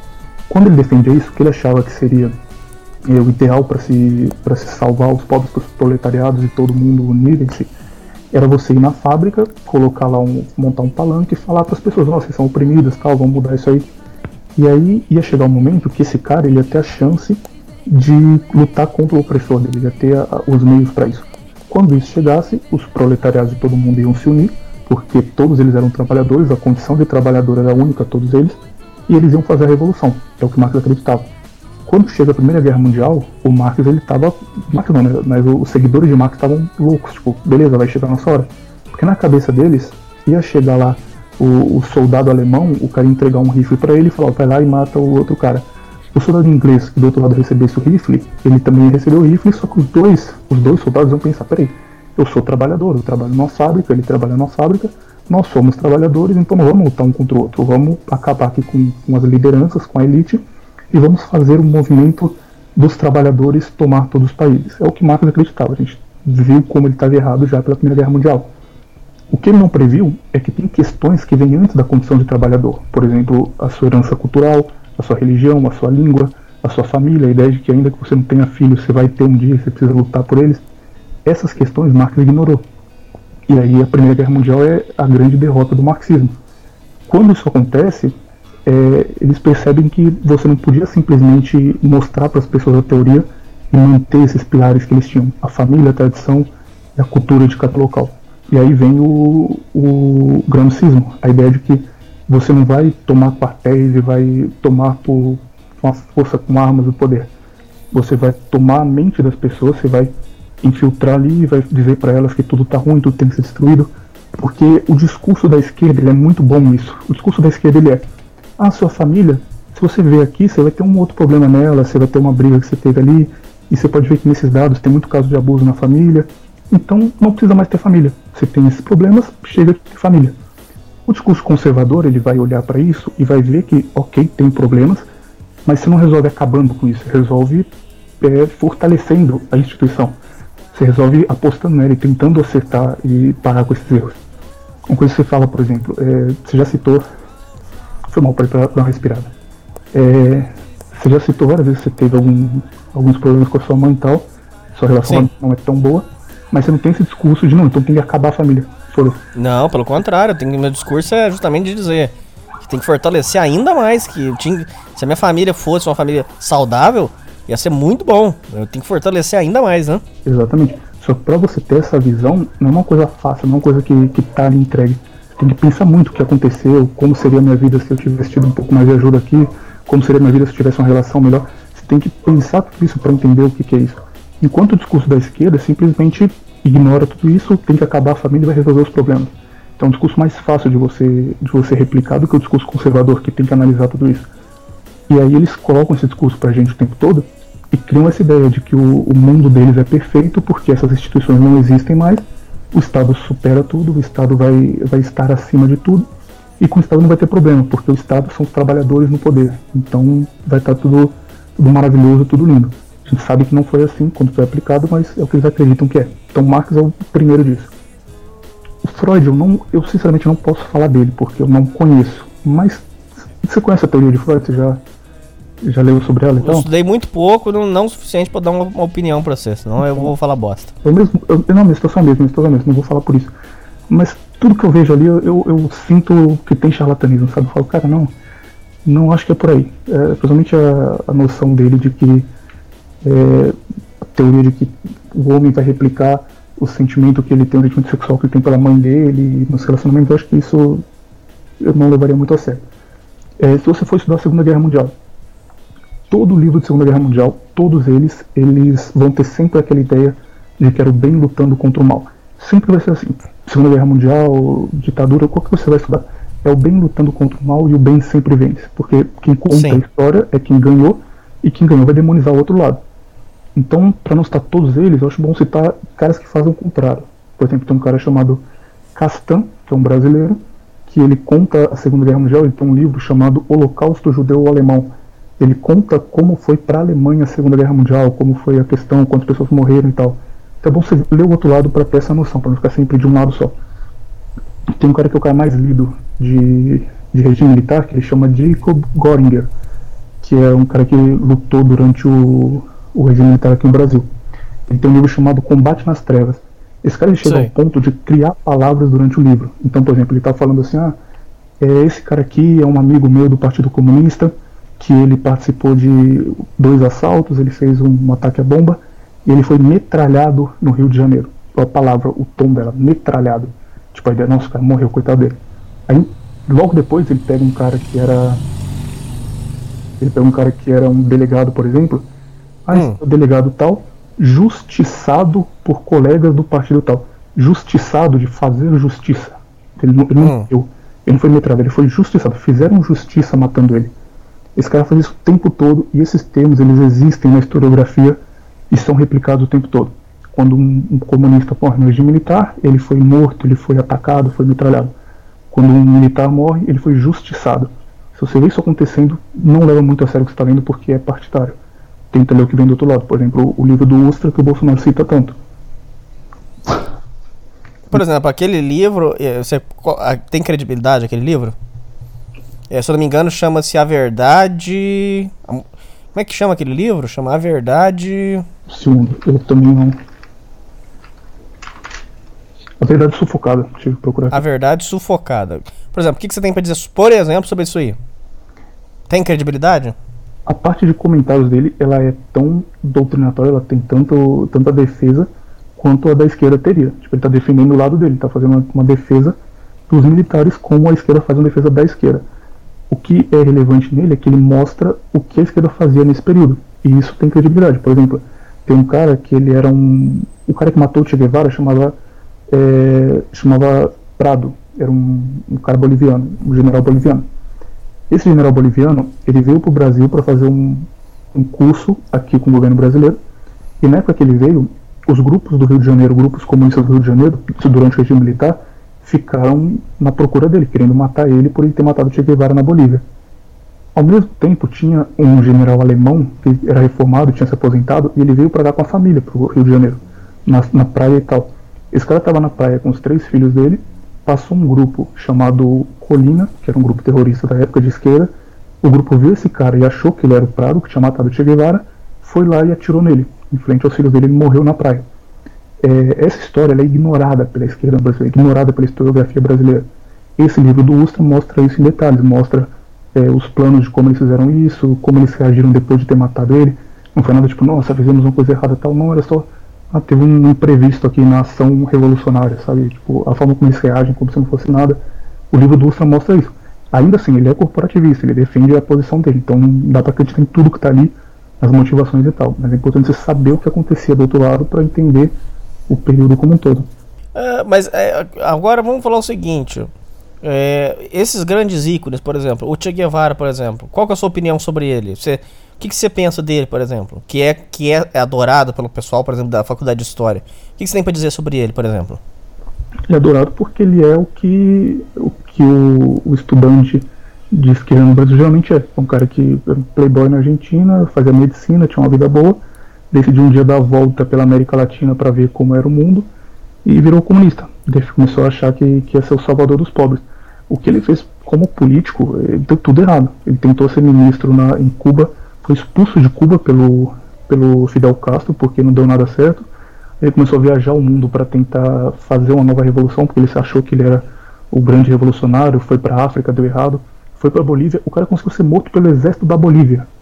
Se, se vai eu e o Hernani fazer uma revolução na Bolívia, a gente sobrevive. O Che Guevara conseguiu Então, ele fracassou em tudo. Politicamente, ele fracassou em tudo. É, militarmente, ele fracassou em tudo. Mas ele tinha uma imagem legal, era um cara bonito, o cara que ia fazer um discurso, ele ficava lá duas horas falando e fazendo caras e bocas, ele sabia vender a imagem dele. ele é um ídolo, um ídolo da, da esquerda por isso, porque ele, ele sabia se vender. Mas em todo o resto foi, foi absurdo. O, o, grande nome da esquerda, o único cara da esquerda que eu admiro foi Prestes, aqui no Brasil. Prestes é um cara que ele era comunista, ele viajou para a União Soviética para aprender russo, ficou lá cinco anos, aprendeu russo, começou a conversar com os caras do partido e voltou para o Brasil para tentar implantar o comunismo no Brasil. Ele era inteligente, ele falava bem, ele tinha um discurso bom. Acho que o único cara que eu, que eu admiro vindo da esquerda é Prestes. Todo o resto é sempre muito mais imagem do que, do que ação e, e bom governo. Entendi. Bom, ele agora, é, a última pergunta, eu queria que você fizesse o seguinte, é, mudando totalmente o assunto para um outro lado, mas é porque agora a gente só para fazer uma última análise. O que você tem para dizer sobre é, a vitória do Bolsonaro? O que você acha que vai vir por aí? Você acha que vão ser quatro anos bons? O que você está achando? O que você tem para dizer? Que, faz uma análise aí sua, pessoal, sobre o que, que vai vir por aí. Eu acho que esse começo de governo dele está sendo muito bom. Ele está me surpreendendo. Porque o Bolsonaro que a gente conheceu antes é um cara que era engraçado, que era mais brasileiro e tal, mas não era um bom estrategista, um bom político. Ele está mostrando ser isso. Eu sinceramente não esperava que ele fosse fazer as nomeações que ele fez, ele está muito bem nisso. O, o, grande problema é que ele vai ter o que o Trump teve nos Estados Unidos, por exemplo. Ele vai ser atacado o tempo todo. O que o Hernani falou agora que, que ele foi atacado durante a campanha, isso vai se intensificar cada vez mais. Tudo que acontecer de errado no Brasil é culpa dele. Tudo que alguém morrer em alguma coisa é culpa dele. Isso vai acontecer o tempo todo. Ele pode tentar o lado de, de fazer uma aliança com a imprensa, de provavelmente ele vai tentar fazer isso com a Record, ele vai meio que, que priorizar a Record sobre outras empresas, outras empresas de mídia para ter um ponto forte ali.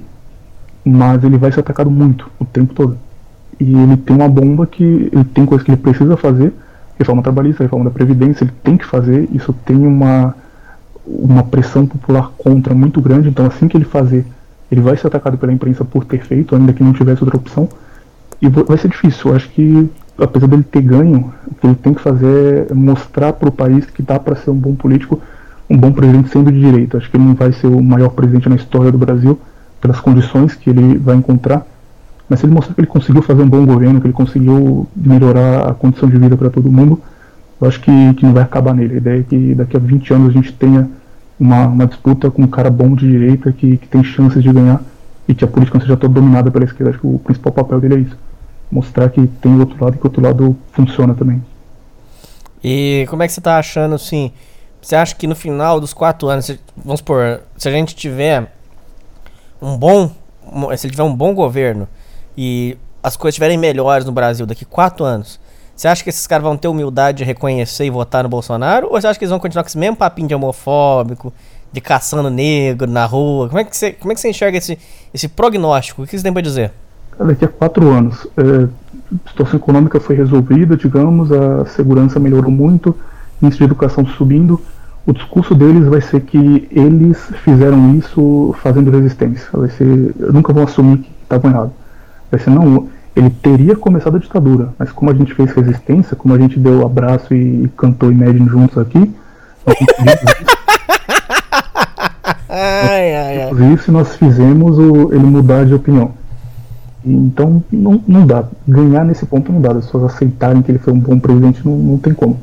Mas se a parcela da população que votou nele perceber que ele foi um bom presidente, já está ótimo já. Se, se essas pessoas que votaram nele entenderem que que um próximo presidente de direita será benéfico para o país, ele já ganhou.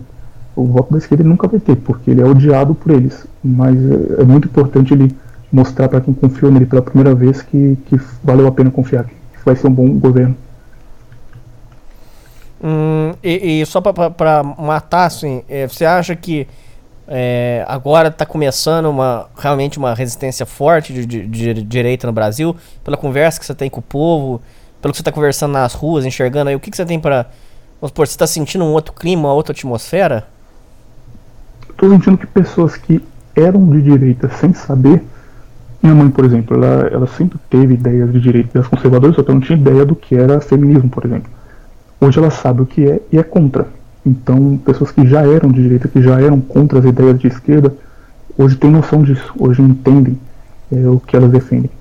Isso é muito bom é, o crescimento, para mim, para isso acontecer, a gente precisa formar pessoas de, de direita nas áreas que, que formam a opinião da população.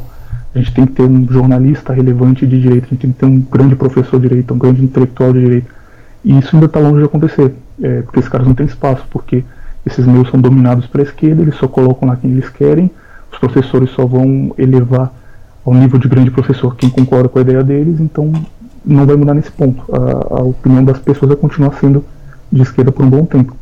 Sei. Mas é possível, daqui a 10, 15 anos, quem sabe. Ninguém imaginava que o Bolsonaro fosse presidente do Brasil há 5 anos atrás. E aconteceu. Quem sabe não aconteceu mesmo com, com outros meses depois. É, agora só pra dar uma descontraída, que o programa inteiro foi só porretada, porretada, porretada, pra dar uma distraída agora, pra, pra dar uma, um clima mais leve. Qual que é a sua opinião sobre é, fazer de esquerda pra comer mulher? É, qual que é a sua opinião sobre isso aí, William?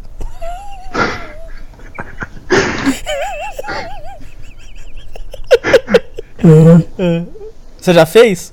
Não. não, não precisa nem você fazer de esquerda, mas faz, fazer de modernete. Ah, que legal, sou modernete, bacana tal. Você nunca fez de modernete pra qualquer mulher? Do, não, eu confio no meu taco. Aquele cara. Isso, exatamente, esse mesmo.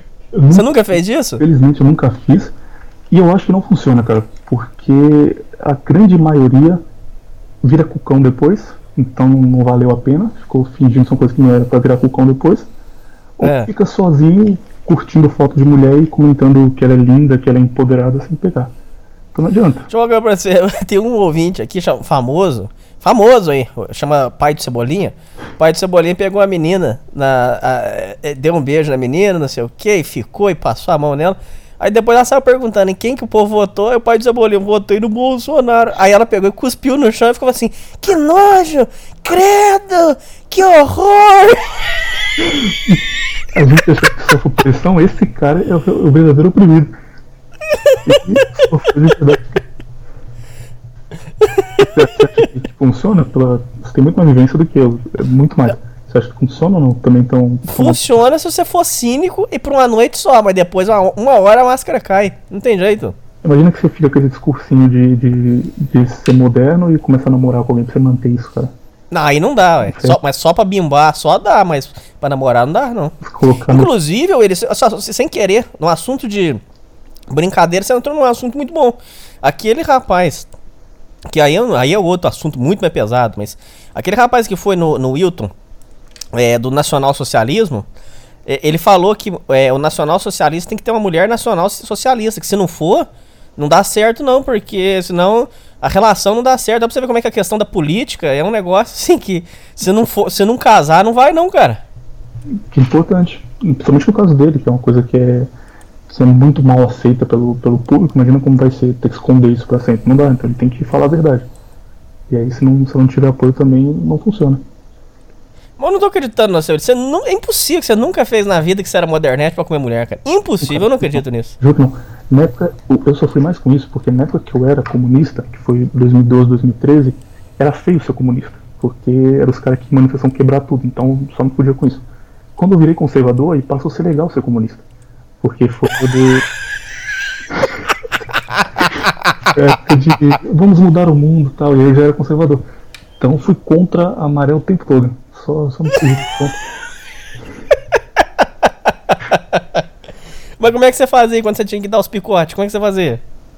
Cara, sinceramente, eu, eu me importava tanto com política que eu não liguei pra isso até ter, tipo, 17, 18 anos. Não liguei. Eu já tive um monte de, de, de gente que falava assim na escola, ah, fulano quer ficar com você e tal.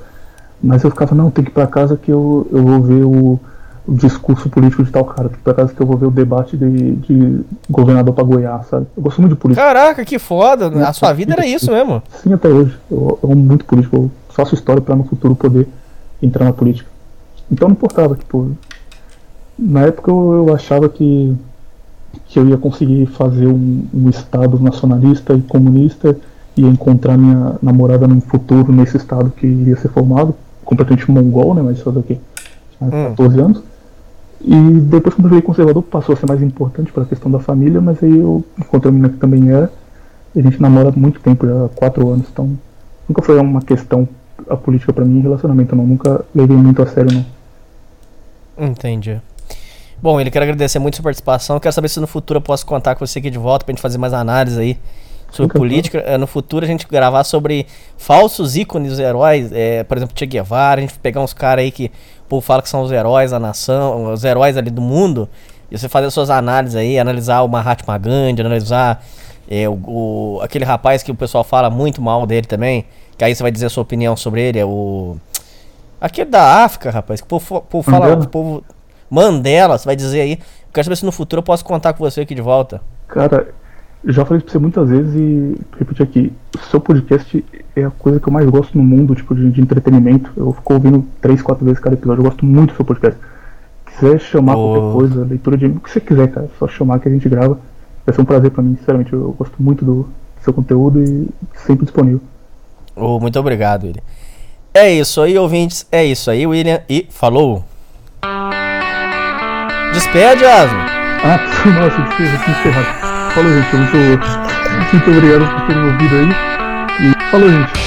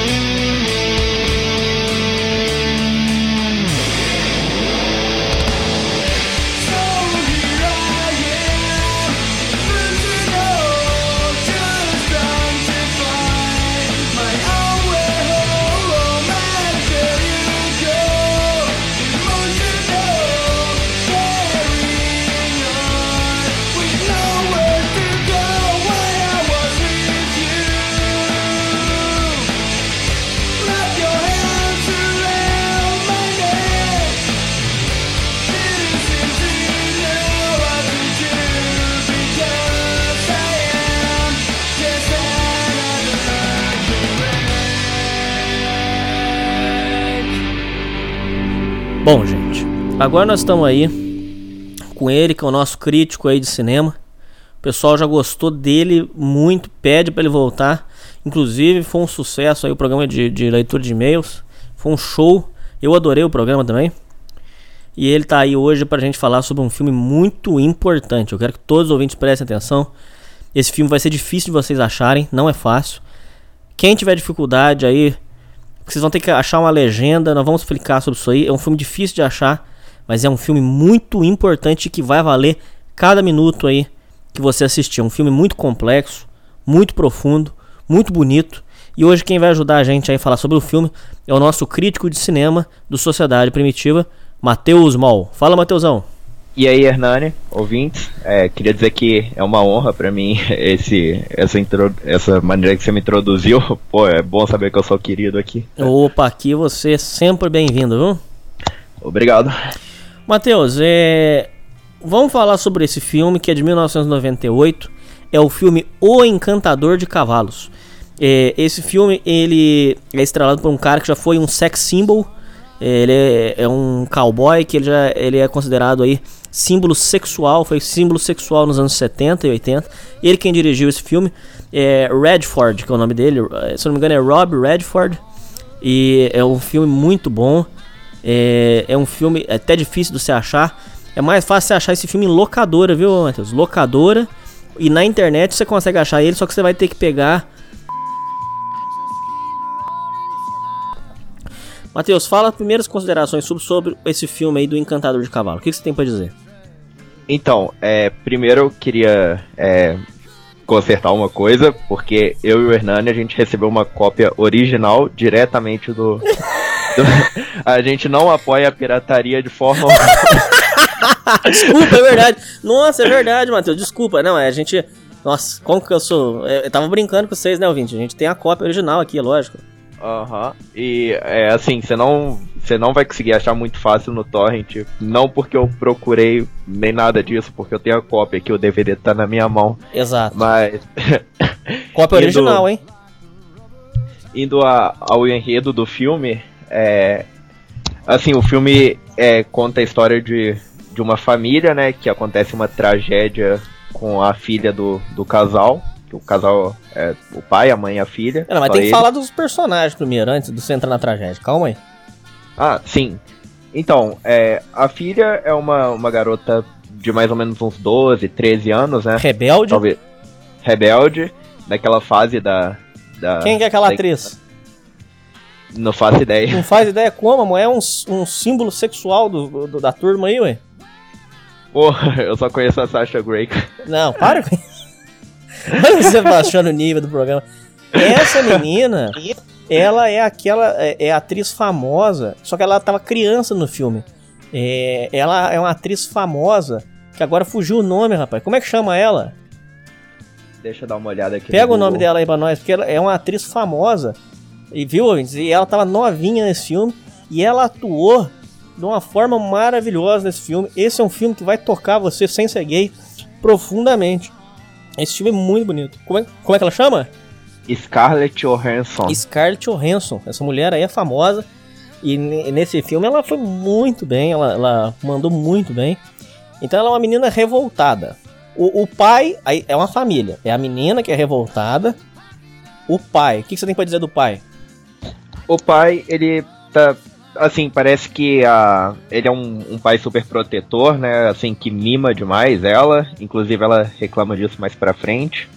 E a mãe é o que as pessoas nos Estados Unidos usam o termo wor workaholic. Workaholic, né? isso mesmo, carreirista.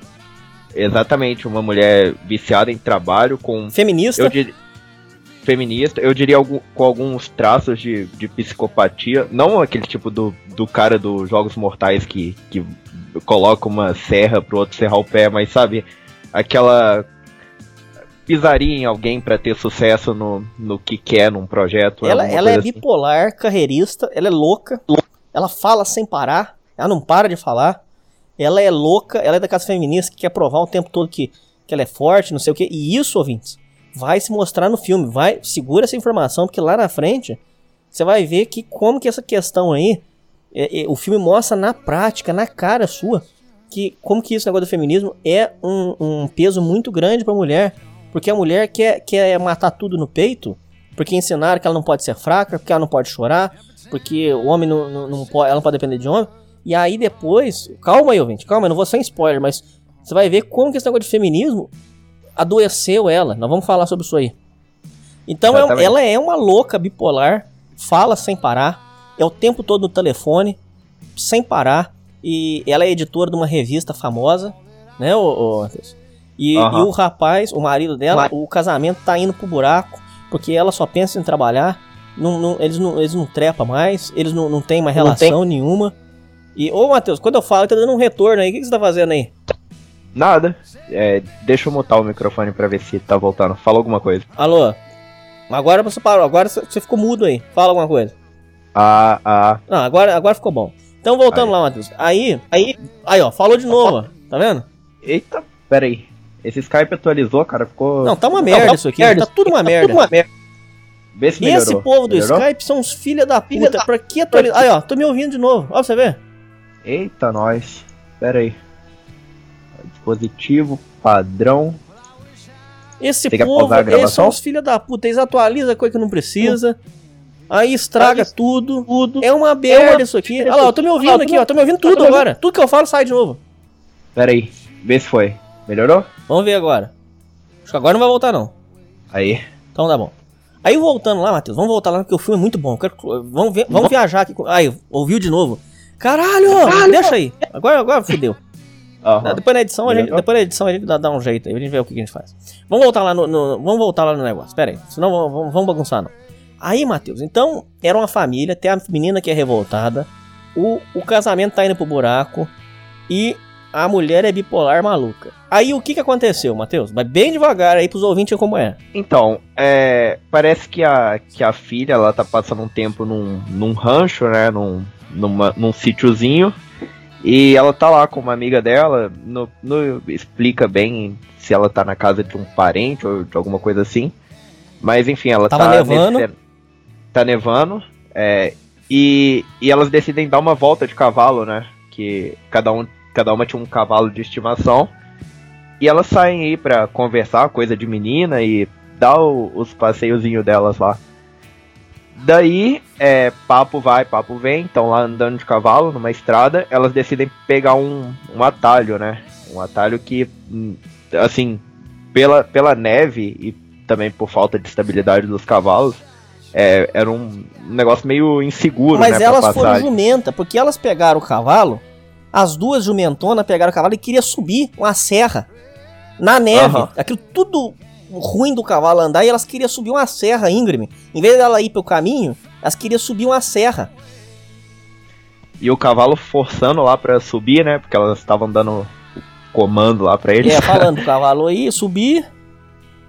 O cavalo tentando lá, aí de repente o cavalo ele curva demais e cai para trás, né? Aí sai é, esquiando pra baixo o cavalo. Não, aí, não, aí, pera aí, Matheus, não tá explicar. Ela tava uma na frente da outra. Quando o cavalo da frente caiu, aí ele veio arrancando, arregaçando tudo e levou o cavalo de trás pra pro chão também. Aí uhum. caiu todo mundo no chão, cavalo e gente caíram tudo e foram caindo naquela serra e caíram no meio da estrada. No meio de uma estrada que passava carro. Isso. E infelizmente, né, as tragédias não param por aí. É, vem um, um, caminhão em alta velocidade, né, e também é, num, numa estrada de gelo. É, o pior aconteceu, não deu pra, não deu pra frear, né.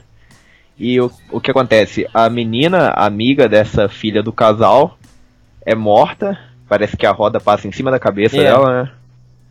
E a, a menina principal o cavalo meio que defende é, o cavalo ela, assim, levanta, e... ergue as duas patas, né? Ele ergue, Isso. Ao, caminhão dá no peito do cavalo. Pá! Aham. Uhum. E a menina acaba parando no hospital e aí sim começa o filme de verdade. Ela perdeu uma perna e o cavalo tá, tá arregaçado no estábulo. Não, que estábulo é... aqui, Matheus? Aí o cavalo fugiu, porque o cavalo ficou assustado, ficou traumatizado. Isso, inclusive, é, ah. tem trauma em animal, muita gente não sabe disso. Uma vez eu peguei um, ca um cachorro da rua, um playboy filha da puta pegou o cachorro, amarrou o cachorro na, é, no, no para-choque de trás do carro e saiu arrastando o cachorro. E o cachorro veio arrastando, aquele queimando as patas do cachorro na, no asfalto. Eu não sei se a corda arrebentou o que, que foi. Que aí o cachorro conseguiu escapar vivo, mas com as patas tudo fodida. Eu peguei esse cachorro. O cachorro ficou tão traumatizado que ele não conseguia, ele não conseguia mais, mais ver ser humano. Ele começava a abrir ferida nele sozinho. E tinha que fazer um tratamento, o cachorro não tinha dinheiro. Eu tive que entregar ele para doação, porque é, é, um tratamento caríssimo. O, o, animal, quando ele sofre um negócio desse, ele fica traumatizado, Matheus. É um trauma. E aí o cavalo, ele fugiu todo fudido, arregaçado. Dá dó do cavalo, né? O cavalo. Não, eu, eu tive que ficar me convencendo o filme todo. É maquiagem, é maquiagem, porque. e a gente já vai falar sobre isso. Um filme, Matheus, Isso é pra você ver como é que o povo antigo sabia fazer as coisas e o de hoje não sabe fazer bosta nenhuma. Um filme sem CGI, sem efeito bosta, tudo na raça. E um filme que dá de 10 a 0 nesse filme de hoje. Fala aí, Matheus. Sem, sem CGI, Sim. as atuações. Fala as atuações do filme, Matheus. Foda pra caralho. É, é tudo nu e cru, né? Tipo, não, não tem esses efeitos de computador que estraga Tudo o filme bosta. todo, que você percebe que o negócio tá, tá ali pixelado, sabe? Mas, ô Hernani, é, tem um, teve um detalhe que eu, que eu acabei deixando passar contando sobre o começo do filme, é que antes da menina pegar o cavalo e acontecer esse acidente todo, não sei se você percebeu, mas parece que o cavalo ele ele tem uma uma ele não quer, sabe? Ele não quer passar fazer essa, essa volta com as meninas, ele meio que se opõe, né?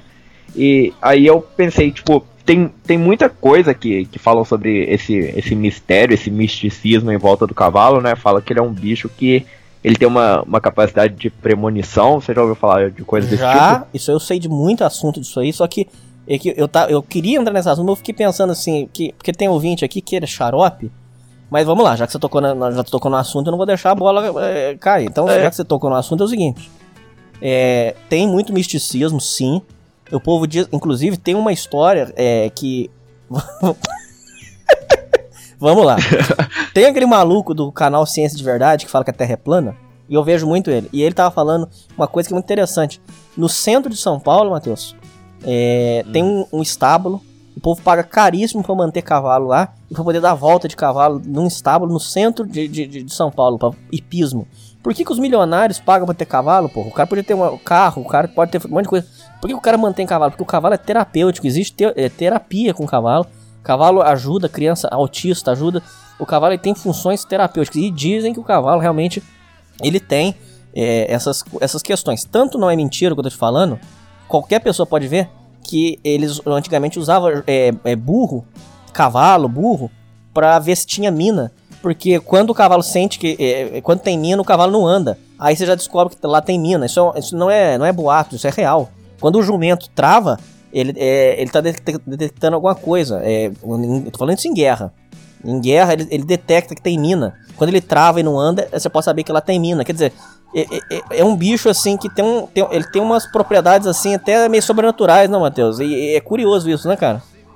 Sim, eles exploram isso no começo do filme, eu achei bacana. É porque assim, é uma coisa, uma característica mesmo do animal que é, eles não deixaram passar batido. E assim, você, apesar de já ter lido a sinopse an- antes de, de ver o filme, já pensei, "É, esse cavalo sabe a merda que vai vir. Ou você fica trapaceando, você fica vendo sinopse, você tem que ir no filme na cara e na coragem. Eu faço isso.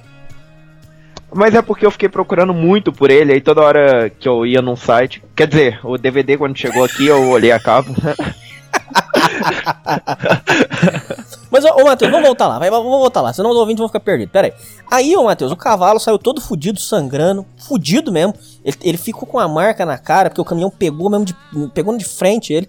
Ele, ele fugiu e ficou embaixo de um, de um, de um, de um túnel escondido lá. E a menina foi pro hospital e aí tiveram que amputar a perna da menina. E aí nessa hora chega a mãe bipolar louca, dando ordem no hospital, arrogante. Aí chega lá, já querendo chamar a enfermeira, querendo puxar a ficha do nome das enfermeiras. E eu conheço mulher assim, viu, Matheus? Não é, não é, isso aí não é, é, é coisa de filme, não. Tem mulher que é louca mesmo, bipolar, eu conheço um monte. E querendo puxar a ficha da- das enfermeiras, o nome das enfermeiras, pra saber quem tava cuidando. Aí o marido dela chega e fala: Não, para, não precisa fazer isso com os outros, não. E, e ela querendo humilhar, mandando a enfermeira é, é, cuidar, não sei o quê. E, e o marido falando assim: Não, calma, é muito obrigado pra senhora, não sei o quê. E ela arrogante, ela arrogante, cuzona, querendo dar ordem e tal. E chegou lá enchendo o, o, o saco. Aí nessa hora, Matheus, o que, que acontece? A veterinária, tem uma mulher que é veterinária, é a veterinária do cavalo mesmo, inclusive. Foi lá no túnel e achou o cavalo todo fudido e liga pra mãe, pra mãe da menina, a bipolar, liga pra ela pra perguntar um negócio. O que, que ela falou pra, pra, pra mãe? Ela perguntou se podia bater o cavalo pra acabar com o sofrimento dele, né? Porque ela não via mais chance do, do cavalo sobreviver, do cavalo sair ileso disso aí. Então ela, ela liga pra mãe pra perguntar se podia dar um tiro na cabeça do cavalo. E a mãe fala que não, né? Porque é, era o cavalo da filha. Eu acho que também entrou essa questão sentimental dela, né? Por, por ser assim uma coisa que não é dela, mas sim da filha também. Então ela acaba não, não permitindo. E nisso a veterinária cede o cavalo e leva ele pro estábulo. Enfaixa ele inteiro. E o cavalo virou tão capeta, mas tão capeta, que tiveram que enfaixar ele e botar ele numa, numa espécie de uma. De uma daquela, aqueles, aqueles quartos que coloca louco. Não é isso? Ele uhum. coloca numa, numa uma, uma, um, um, negócio todo é, homofadado, porque o cavalo ficava dando patada e correndo louco. Porque o cavalo virou um capeta. O cavalo era bonzinho. Aí o cavalo virou um capeta, ninguém aguenta com o cavalo, que o cavalo virou um, um, coisa ruim. Ele dava patada em tudo que é lugar, virou um capeta. E nisso a menina tava no hospital recuperando. Uhum. Aí, beleza. Aí ela foi ficando melhor tal, e amputaram a perna da menina. Aí pegaram e, e, tentaram voltar à vida normal, né? Aí tiraram a menina Sim. do hospital e tal, levaram para casa e tal. Aí aquele clima, aquele clima ruim, aquele cheiro de bunda suja, um, um não fala com o outro, porque é uma família toda desunida, tudo desestruturada, uma família degenerada, que é o que a gente fala aqui no programa o, o pai, a, a, aquele relacionamento ruim com a mãe, a mãe bipolar louca, carreirista, só pensa no trabalho. Uhum. E a menina numa rebeldia, a menina numa, numa, numa revolta, numa mágoa, ainda mais, agora ficou mais encapetada ainda, porque perdeu a perna, ficou mais, mais, mais ruim ainda. Aí, Matheus, o que aconteceu? Aí a menina pegou e falou que queria ver o cavalo. Não foi isso? Sim. Sim, aí o, os pais dela levam ela lá, né? E, quando, e até então ela não sabia que o cavalo estava todo arrebentado. Não, né? ninguém, ninguém falou chega... pra, pra eles. eles. Eles foram na surpresa. Aham. Uhum. Daí ela chegou lá e a veterinária falou que o cavalo tava lá atrás. E ela pergunta: Ué, por que, que ele tá separado dos outros aqui? E ela explica que o cavalo tava machucado. E que ele nunca mais ia voltar menina... ao normal. Que ele nunca mais ia voltar ao normal.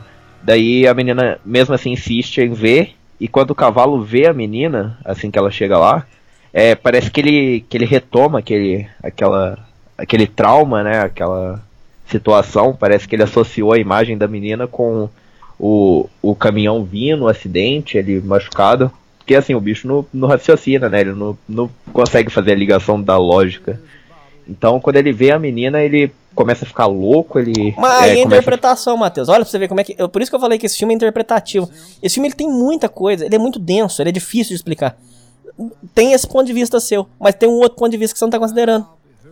Ele pode o cavalo pode ter pensado assim: essa filha da puta queria me subir numa serra. Ela, ela não pensou em mim. Ela é uma vagabunda, filha da puta. Por que, que ela pegou eu e botou pra subir uma serra no meio do, do, do gelo? Ela é uma filha da puta. Ele podia estar tá com uma. É, você, acha que, você acha que bicho não, não, não guarda mágoa? Pega um cachorro e dá uns, dá uns tapas nele pra você ver se ele não fica puto com você. Ele fica oriçado. É. É, é, ele deve ter pensado assim: essa filha da puta me pegou e queria me subir nessa serra aqui. Ela é uma filha da puta. Ela vai tomar no cu dela. E aí ele virou um capeta. Na hora que, ela, que, na hora que ele vê ela. Não, fala aí, Matheus. Na hora que ele vê ela, ele vira um capeta e começa a, a sair correndo e dando porretada em tudo. Fala aí, Matheus. Isso, ele, ele fica louco lá e precisa dar sedativo para ele, tanto que dão duas vezes e mesmo assim ele não acalma. E nessa parte eu fiquei me perguntando como, como será que fizeram para deixar o cavalo assim? Porque você vê que não é um, uma computação não. gráfica, não é um cavalo, não é um cavalo de mentira, é um cavalo de verdade. E parece que ele tá realmente puto. Não, e fala aí da cicatriz, ô, ô Matheus. Ele ficou com uma marca gigante, uma cratera na cara aqui aberta, sangrando.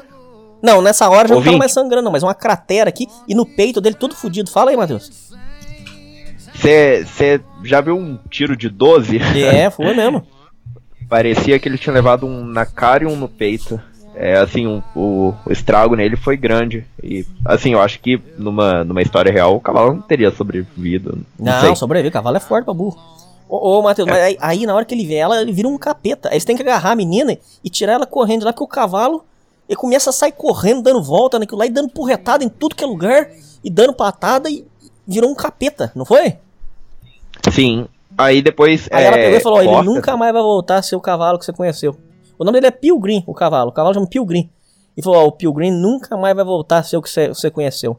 Agora ele vai virar esse negócio aí, esse capeta aí. Esse cavalo aí do capeta. Daí a menina volta pra casa, né? E ela tá lá no quarto, lá, olhando pela janela.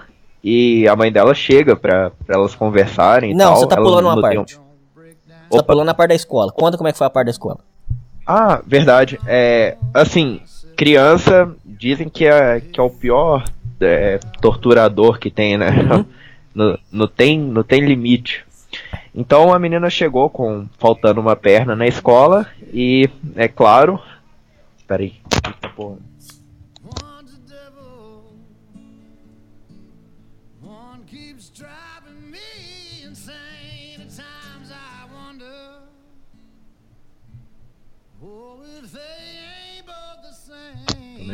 Comida de. Que foi? É, falando muito alto. Pô, mas você fala mas... baixo demais também, os caras não vão ouvir, cara. Assim tá bom? Tá bom, vai lá, continua. Beleza, daí a menina. é, a menina começa a sofrer bullying na escola, né? Por ela tá faltando uma perna. E. Porra, até desconcentrei aqui, putz. Aí ela vai lá no, na escola, aí é, ligam lá pra, pra, pra, mãe dela bipolar, falam, vem aqui buscar sua menina, porque sua menina não quer assistir aula não. Isso, aí a mãe dela vai buscar ela e a mãe dela começa a ficar mais preocupada, né, com, com a Não, situação. aí a mãe dela pega, a mãe dela é cuzona. A mãe dela é nesse, nesse quesito é igual a minha assim. É quer quer ficar fazendo assim a filha. Não, você tem que ser forte, você tem que ser forte. A menina acabou de perder a perna. Não, você tem que ser forte. Não, não, você não pode fraquejar. A filha minha não fraqueja. Aí virou e falou assim pra ela: Não, você vai voltar lá na escola agora. Você vai voltar lá na aula agora. E você vai assistir a aula. Qual que é a aula que você tem agora? Aí a menina fala assim: aula de ginástica. Quer dizer, como é que você quer obrigar uma menina com a perna amputada a participar da aula de ginástica? Quer dizer, então, é uma tortura, não. É, é, é, é, é o tipo de mãe fiada da puta que quer. O filho tem que ser forte, o filho tem que ser forte. Quer dizer, é, é, sabe, o filho não pode chorar, o filho não pode cair, o filho não pode fraquejar. Sabe, tem umas mães que, nesse, nesse quesito, a minha mãe era, era assim comigo. Não, não pode fraquejar. Se fraquejar, nossa senhora, você, você, eu não tenho filho fracassado, entendeu como é que é? É mãe filha da puta. Aí pegou e falou pra ela, assim. Aí na hora que viu que era aula de ginástica, a mãe ficou com dó e levou ela pra casa. Aí acontece a cena da janela. Como é que foi a cena da janela? Então, a menina tá lá olhando pro. Ela tá lá refletindo sobre a vida, né? Então a mãe dela chega e elas começam a conversar na, naquele tom assim meio. É, você vê que não tem uma proximidade, né? Daí é, ela diz que prefere que o cavalo morra porque eles não têm o direito de de deixar ele sofrendo, nem nada disso. Daí, é, eu acho que a mãe se nega, né, a, a, matar o cavalo, mesmo assim. E ela começa a pesquisar no, nas revistas e tudo, os não, Aí ela pega e fala assim pra mãe: Não, é melhor o cavalo morrer porque ele não, é, não, é, não pode sofrer. E outra coisa, é melhor eu morrer também. Porque agora eu, eu não sirvo mais pra nada. Aí a mãe ficou com dó. A mãe foi e chorou. Tanto é que a mãe sai de lá e abre a janela e começa a respirar de tão, ela é tão bipolar, tão louca, que ela, ela abre a janela e começa a respirar. E aquele desespero, aquela loucura de mulher, mulher louca, mulher bipolar. E aí uhum. ela começa a, a, a, o seguinte, que ela tem que, ela tem que arrumar um jeito de, de, de tranquilizar, de, de, de, resolver o problema do cavalo, porque aí a menina vai começar a, a se reerguer, não foi isso? E aí ela começa a pesquisar. Sim, e pesquisando ela chega no. chega até um, uma revista que tem a, o, o, o dito encantador de cavalo, né? O é, o é... cowboy, vamos chamar de cowboy. Isso, é, mas por curiosidade o nome dele é Tom Booker. Isso. É, enfim, ela entra em contato com ele, né? E eu não sei se se você conseguiu pegar isso, Hernani. Eu consegui pegar assim bem de cara, mas já já tinha, já já dava para pescar alguma coisa ali naquela primeira conversa. Não, né, para de spoilers, vou dar spoiler no ouvinte. Calma aí, calma, calma, calma. Beleza. É, daí é, ele tá, eles estão conversando, ela propõe que ele vá até Nova York para onde ela mora para poder dar uma olhada no cavalo e tal. Porque ela é assim, Matheus. Ela é esse tipo de pessoa que acha que o dinheiro compra tudo, né? Aí chegou Sim. já falando, não, vou te pagar, eu te pago primeira classe, não sei o quê. E o cowboy tá cagando pra dinheiro, tá nem aí pra dinheiro.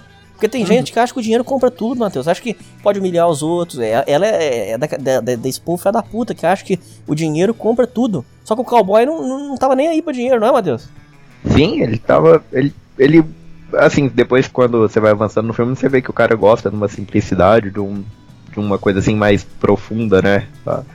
A, as questões dele são mais. É, menos superficiais, como dinheiro, essas coisas. Enfim, o cara se nega aí, né? até porque ele tinha outros compromissos. E ela acaba metendo o cavalo numa, numa jaula lá, amarrando no carro e foi ela não, e Você a... tá pulando muito, mano. Pera aí. Aí, ela pega e fala o seguinte: se ele não vai vir aqui, então ela tem uma ideia. Eu vou enfiar esse cavalo dentro de um, de um trailer e eu vou lá levar o cavalo para ele cuidar do cavalo. Aí tanto é que o marido dela acha loucura fazer isso. Uhum. Aí ela pega, fala com a veterinária. O cavalo tava tão encapetado, Matheus, que deram dois sedativos nele. Aí o cavalo não parava. Aí a, a, a bipolar virou e falou assim: Mas dá um sedativo mais forte. Aí a mulher falou: Mas já demos, hein? Já, já sedamos o cavalo de tudo. É que ele é o capeta mesmo. E o cavalo dando patada em tudo. Fala aí, Matheus, pra, pra enfiar o cavalo dentro do trailer, como é que eles fizeram? Nossa, foram vários caras pra, pra conseguir colocar o cavalo dentro do trailer, uma confusão, dois sedativos. E é, um pouco antes disso, tem uma hora que, que o pai meio que na forma dele de tentar amenizar a situação e sabe é, é, tentar resolver tudo ele propõe que levem que eles passem um, umas férias no, na praia né e tal Marrocos se eu não me engano daí é, o a, a mãe diz não a, a menina vai ver a perna dela lá amputada quando ela usar biquíni short e, tipo, isso mostra a tentativa do pai de resolver as coisas, que, assim, ele ignora o, o elefante branco na sala. É porque ele, eles são uma família desse povo que acha que dinheiro compra tudo. Dinheiro Sim. tudo. Você vai fazer uma viagem, dinheiro, dinheiro, dinheiro. Eles acham que dinheiro compra tudo. Dinheiro não compra tudo. Isso é ilusão. Exatamente. É isso que o filme vai mostrando ao longo, né? Daí, depois de deles conseguirem colocar o, o cavalo no trailer. Aí, e... quem que foi na viagem, Matheus?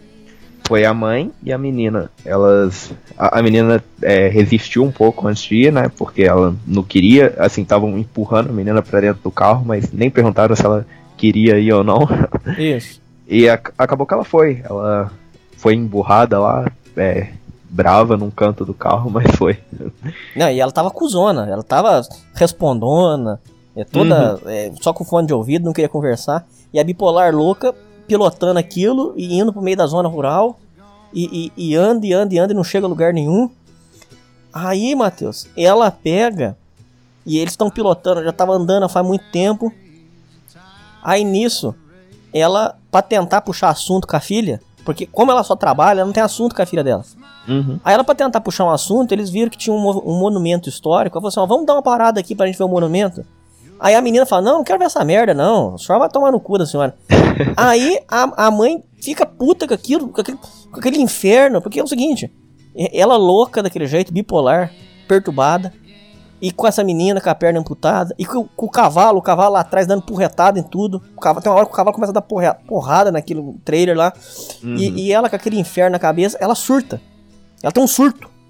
Ela encosta o carro na, numa beirada da estrada e sai andando sem rumo e, e, e elas andando sem rumo, com, com, o cavalo lá no. Não, ela saiu do, carro, do carro, deixou o cavalo, deixou a filha pra trás, e foi andando sem rumo, Matheus. Entrou, uhum. no, entrou num portãozinho, encostou numa cerca lá e começou a chorar e ficou lá.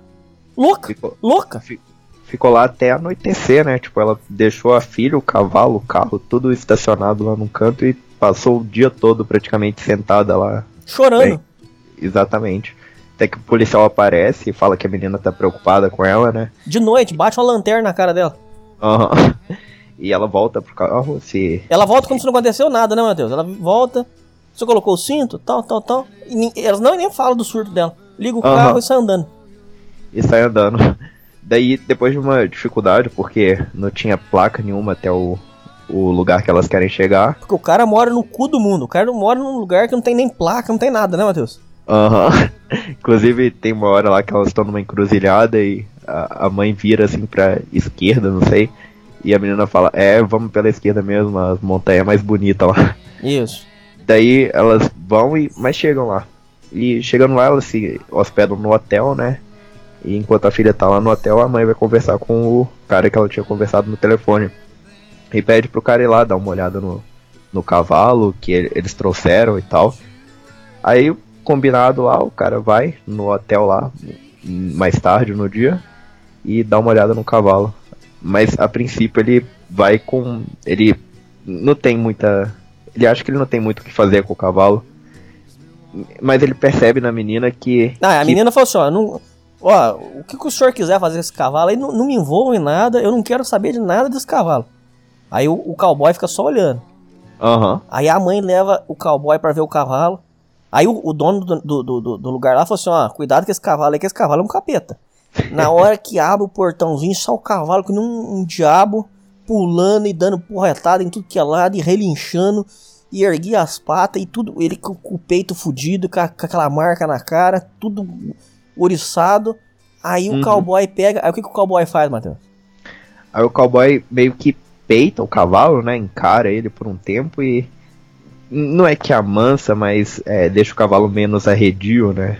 E a mulher até comenta que depois do acidente ele foi o que mais perto chegou do cavalo, né? É, o cavalo parou, né? Ele, ele, ele ajoelha na frente do cavalo, o cavalo uhum. para. E é, é, são umas cenas muito bonitas, ontem. O ouvinte Sim. tem que assistir esse filme porque é um filme. Ouvinte, é um filme muito bonito. Ele para na frente do cavalo, sem CGI, sem merda. Ele para, na, o cavalo tá um capeta, ele para na frente do, do, do, cavalo e ajoelha e fica olhando na cara do cavalo, o cavalo para. E aí é ele assim, fica um ali naquele momento, né? Um filme bem visual, né? Tudo. É óbvio que é um filme visual, mas enfim, é, tem muita cena assim que você. se, se você pausasse e tirasse um print, dava pra fazer um papel de parede. É. mas. Aí, Matheus, é... o que aconteceu? Aí ele pegou e fez isso, e aí? Daí ele sai um pouco é, desacreditado do cavalo, né? Da, da área lá que eles estavam, e fala pra mãe: É, não tem jeito não, esse cavalo aí. Mas ele percebe na menina, né, que o cavalo é machucado e a menina é, mancando, sem uma perna, é, tinha alguma relação. Então ele meio que, que tenta pela menina, mas ele. Não, cobra... ele pega e falou pra menina. O que, que ele falou pra menina? Então, ele cobra a participação dela no, no tratamento do cavalo, né? O envolvimento dela. Porque. É, ou você ajuda, ou eu não vou cuidar do cavalo. Sim. A menina faz um cu doce na hora, né? O cara tá, tá até indo embora. Eu penso, porra, acabou o filme. Mas ela cede lá e, e, e, eles acabam cuidando do cavalo. A princípio o cara coloca o cavalo para correr, né? Porque ele tava muito parado, muito é. É, preso num canto. Pode desestressar ele. Sim. Levava ele para dar um banho. Sim, sim. E nessa parte do banho é, é legal porque a mãe lá já tava falando pra caralho, enchendo o saco de todo Mano, mundo. A mãe não para de falar, a mãe é um rádio. Aham, uhum, tava todo mundo lá, assim, é, deixando o momento do cavalo, né? Vendo ele, assim, se adaptar e tentar se curar, e, enfim. E ela tá lá falando, perguntando, e ninguém tá dando confiança pra ela nem nada. E de repente o telefone dela toca assim e assusta o cavalo, né? E ela falando no telefone enquanto o cavalo luta e. Aí o cavalo virou um capeta, na hora que eu vi o barulho do celular. Virou um capeta ah. de novo. Aham. Uhum. Aí o cavalo, o cara solta o cavalo, né? E ele sai correndo pro, pro além. O pasto, é. Aham. Uhum. Daí o cara fala, ah, deixa aí, deixa aí. E depois ele vai atrás. Vai bem tranquilo, assim. O cara parecia que já tava estabelecendo uma sintonia com o cavalo ali, né? Eles estavam assim, o cara, o cara e o cavalo já tava já, já tava acontecendo uma ligação ali.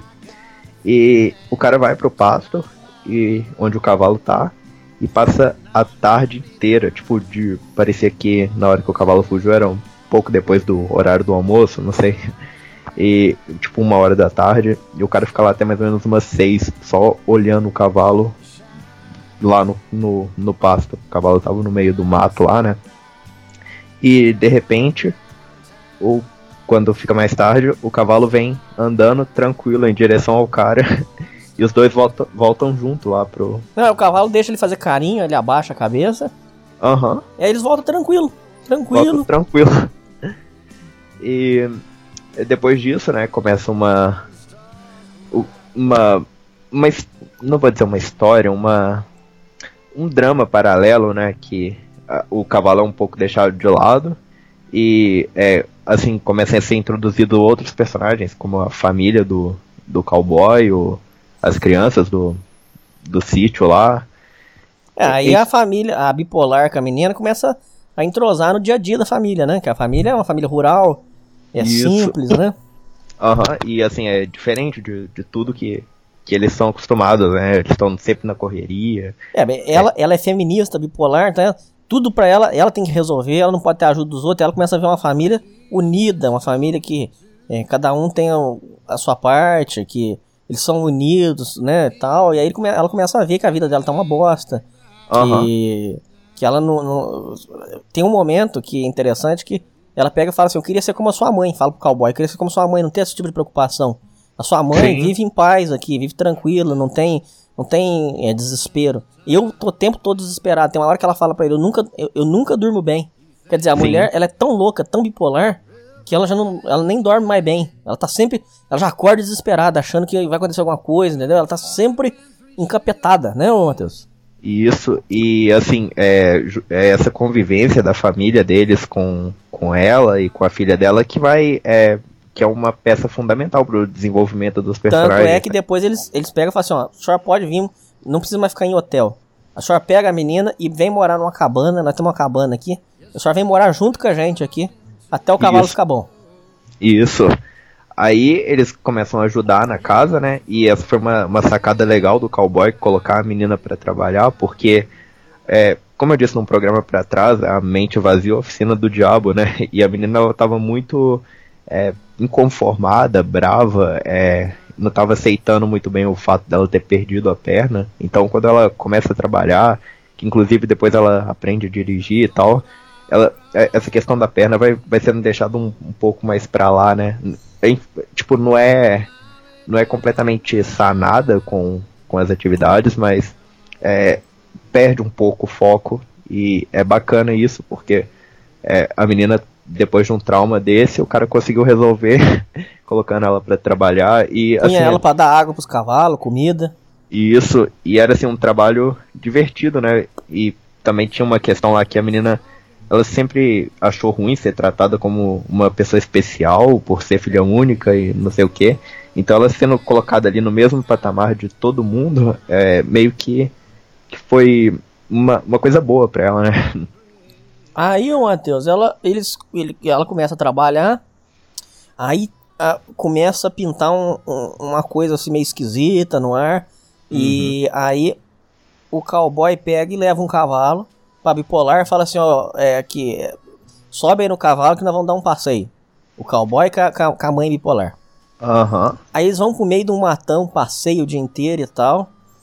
E aí, Matheus, eles começam a conversar, ela começa a falar que a vida dela na cidade é uma bosta, que a vida dela tá uma merda e tal.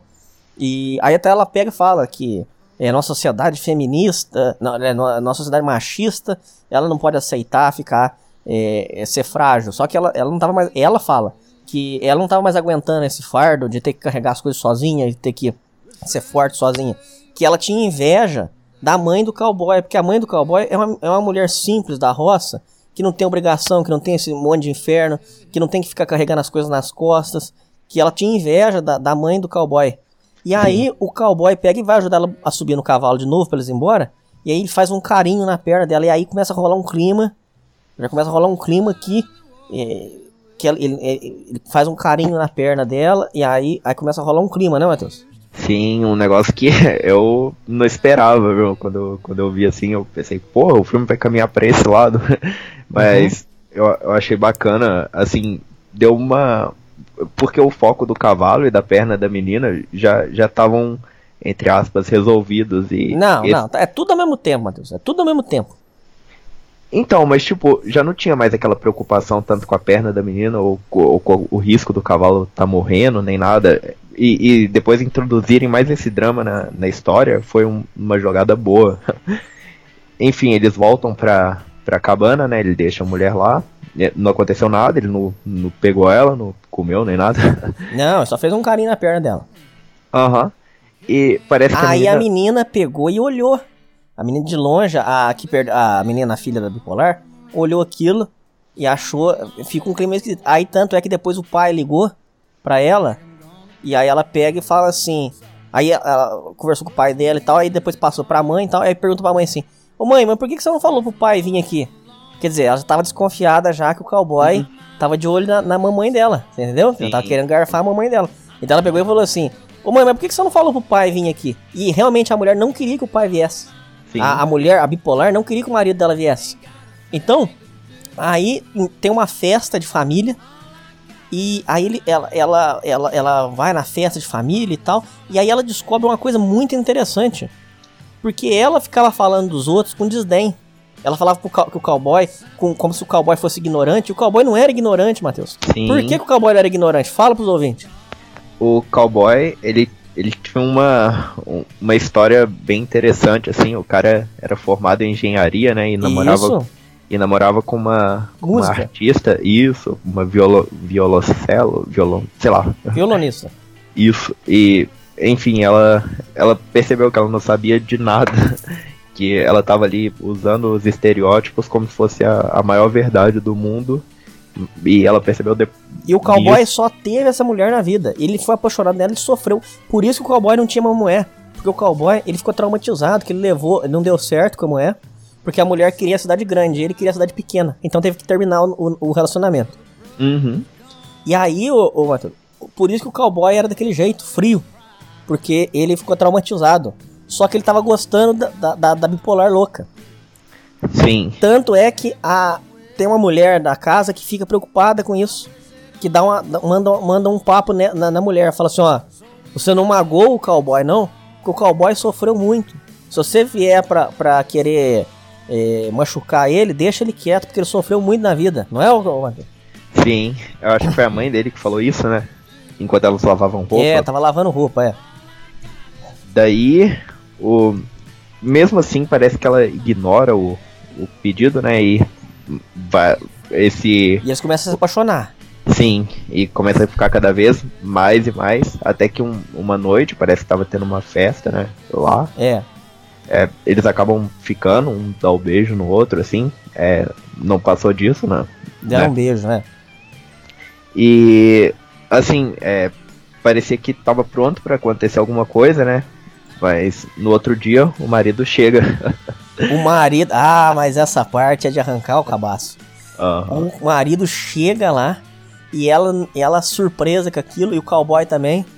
O marido dela chegou pra ver como é que tava. Ele chegou de surpresa. Aí que o negócio ficou feio, Matheus. Porque ela com aquela cara de bunda. E o cowboy também preocupado, porque não sabia o que ia acontecer. E chega o marido lá. E o marido chega até feliz da vida. Porque ele tava feliz de ver que a menina tava melhor. O cavalo tava melhor. E aí ele chegou sem saber de nada, Matheus. É, só fazer uma observação. É, não sei se você percebeu, mas você também achou o, o marido muito parecido com o Bolsonaro mais novo? Eu não notei isso não. muito, muito parecido. Ah, é? É, e- então, aí é, eles tentam lá agir normalmente, né? O, tanto o cowboy quanto Aí a. o resto vamos deixar pro ouvinte, né, Matheus? Senão, senão nós vamos matar o filme, que aqui, que- aqui que tá o pulo do gato, né, Matheus? Exatamente, o final. O final é surpre- absolutamente surpreendente. O filme é muito bonito, mas muito bonito, Matheus. Puta que pariu, que filme emocionante, cara. Ouso dizer que foi um filme que quase me fez derrubar os famosos suores oculares. É. Matheus, deixa eu falar só mais uma coisa, mas sem dar spoiler.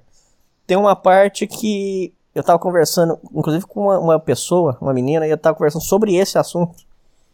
Que foi o seguinte. Ele faz um dilema que é muito interessante, Matheus. Tem, é muito interessante, eu quero que você faça um comentário. Uhum. Tem uma parte que ele, ela pega e fala assim: Eu quero. Ela fala pro cowboy: Eu quero ficar com você. Aí ele falou: Então fica. Eu quero você, eu te amo. Aí ela pega e fala assim: Mas não é simples assim. As coisas são muito complicadas. Aí o cowboy falou: Não. Não é complicado. É só você ficar. Isso quer dizer o seguinte, Matheus. É um tema muito complexo, até pra gente falar aqui, mas vamos rapidinho. Tem coisas na vida, Matheus. Eu quero que os ouvintes prestem bastante atenção. Que as pessoas dificultam, mas a coisa é muito mais simples. Por quê? É, é, é foda pra ela, era foda pra ela. Ela teria que, ela teria que se divorciar. Ela, ela, pra, pra ela ficar com o cowboy, ela tem que se divorciar. É Tudo, tudo bem, isso é foda. Não tô negando isso. Mas a atitude é muito simples. Quero ficar com o cowboy. Pronto, acabou. Simples assim. Então tem coisa na vida que o povo dificulta. E a gente vê muito isso em relacionamentos. Por exemplo, vamos, vamos, vamos dar, um, vamos dar exemplos aqui. Friend zone. A menina vira pro cara. Ai, fulano, mas não posso ficar com você porque senão vai estragar a nossa amizade. Mas vai estragar por quê? É, é muito simples. Quer ficar? Fica. Você entendeu? Tem- é, o que eu tô tentando te dizer, ô, ô, Matheus, eu quero que você pense, porque isso, isso aí, eu vejo toda vez isso aí em relacionamento. As coisas, ouvintes, as coisas são simples. É, é como, é porque o cowboy, como ele era da roça, ele consegue enxergar com mais clareza. É simples. Você quer ficar com a pessoa? Fica. Ah, mas vai ter as consequências, tudo bem. Mas você quer ficar? É isso que é o mais importante. Você quer ficar. Então, ô Matheus, eu tô falando isso pra você porque é o seguinte: tem muita mulher que às vezes você vira e fala assim: Fica comigo, vamos ficar, eu fico com você, eu cuido de você. Eu vou ficar com você, eu não vou te abandonar, fica comigo. A menina põe trocentos empecilhos e a coisa é simples. Você quer ficar com fulano? Fica, acabou, seja fiel, fica com ele. Só que aí por que, que, ela, por que, que ela põe empecilho, Matheus? Porque ela não, quer, ela não quer deixar de ficar com os outros da rua, você entendeu? Ela não quer deixar de frequentar a balada. Então é o seguinte, não é que é complicado, é, a, é o povo que complica as coisas. Entendeu como é que é? Principalmente no campo amoroso. Se você quer ficar com uma pessoa, é simples. Quero ficar com a pessoa, acabou. Não tem empecilho. Quando a pessoa vem com empecilho, é porque aí ou ela não quer mesmo de verdade, você entendeu? Ou então tem, tem caroço no angu. Porque é, essas coisas, Matheus, são muito simples. E, e esse, esse assunto é muito complexo. É que nem. Vou dando um outro exemplo, Matheus. Você passou por isso recentemente, você sabe disso. Você tá, você tá saindo com a menina, você tá namor... Vamos namorar? Vamos namorar? Vamos. Simples assim. Agora, você vira a pessoa e fala assim: vamos namorar? Ah, mas tem que ver, porque tem que ver, porque é, eu tô numa fase complicada, não sei o que. Não, não quer. Acabou. É, é simples quando assim. Começa, quando começa com isso, eu já dou varada, porque eu, eu sei que, que na verdade não quer. é, é simples, de... não é, Matheus? Fala aí, é simples, simples, simples. Isso, eu gosto de pensar que a vida é. Assim, na minha cabeça eu coloco dois caminhos. Ou eu vou por aquele e tenho essa, essa repercussão, esse. Uh, eu tenho um contexto diferente, ou eu vou por aquele outro caminho e tenho uma ideia complet, completamente diferente do, do anterior. Então, tipo assim, é, se você quer alguma coisa, é, você tem que estar tá pronto para abrir mão de outras e vice-versa, né? Mas é que são coisas assim. É porque o caso dela era muito difícil, Matheus. O caso dela realmente não, era fácil, mas ao mesmo tempo é difícil. Porque se ela quisesse, ela, se ela quiser, ela larga do cara e tudo bem, não tem problema. Agora, o o, as nossas situações aqui do dia a dia são muito mais simples. É só você, por exemplo, assim, Matheus, vamos, vamos dar um outro exemplo aqui pra você. Relacionamento. A mulher é um capeta, briga com o cara, o cara chega do trabalho, atormenta a cabeça do cara, que a gente sabe, você sabe disso aí. O cara chega do trabalho cansado, tem que aguentar a tormenta de mulher. Os dois dá certo, é muito simples. É só ela não encher o saco dele e ele fica de boa. Só isso. é, só que ao mesmo tempo, Matheus, olha que complexo isso, Matheus. É, isso é interessante. Ao mesmo uhum. tempo que é simples, é complicado. Por quê? Porque ela não consegue ficar sem falar, encher o saco do cara. Porque Sim. ela não consegue viver em paz com o cara. Porque ela não consegue deixar o cara é, vamos supor, ela não consegue deixar o cara sossegado assistindo a televisão. Então, Sim. ao mesmo tempo que é simples. Se você quer ter paz, Matheus, eu sempre falei, eu pensei isso sempre em todos os meus relacionamentos. Se a gente quer ter paz, é a coisa mais simples do mundo. É só eu não te encher o saco, você não me enche o saco. Simples. Mas, Mas sabe... ao mesmo tempo que é simples, é complicado. Pode falar.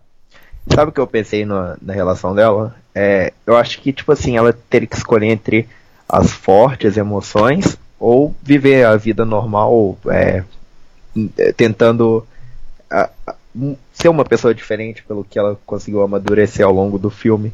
Então acho que é, ou ela poderia escolher a forte emoção de, de viver um romance tendo no, na casa dos 40 anos, ou ela poderia voltar para a família dela como uma pessoa melhor, né? Porque é, querendo ou não, ao longo do filme ela ela tem uma certa evolução e ficar, sabe, mas é. é um pouco mais que forte emoção, viu, Matheus? Não é tão. Esse caso em específico, ele é um pouquinho mais complexo, sabe por quê? Não é a questão de só, só. As fortes emoções tem, lógico.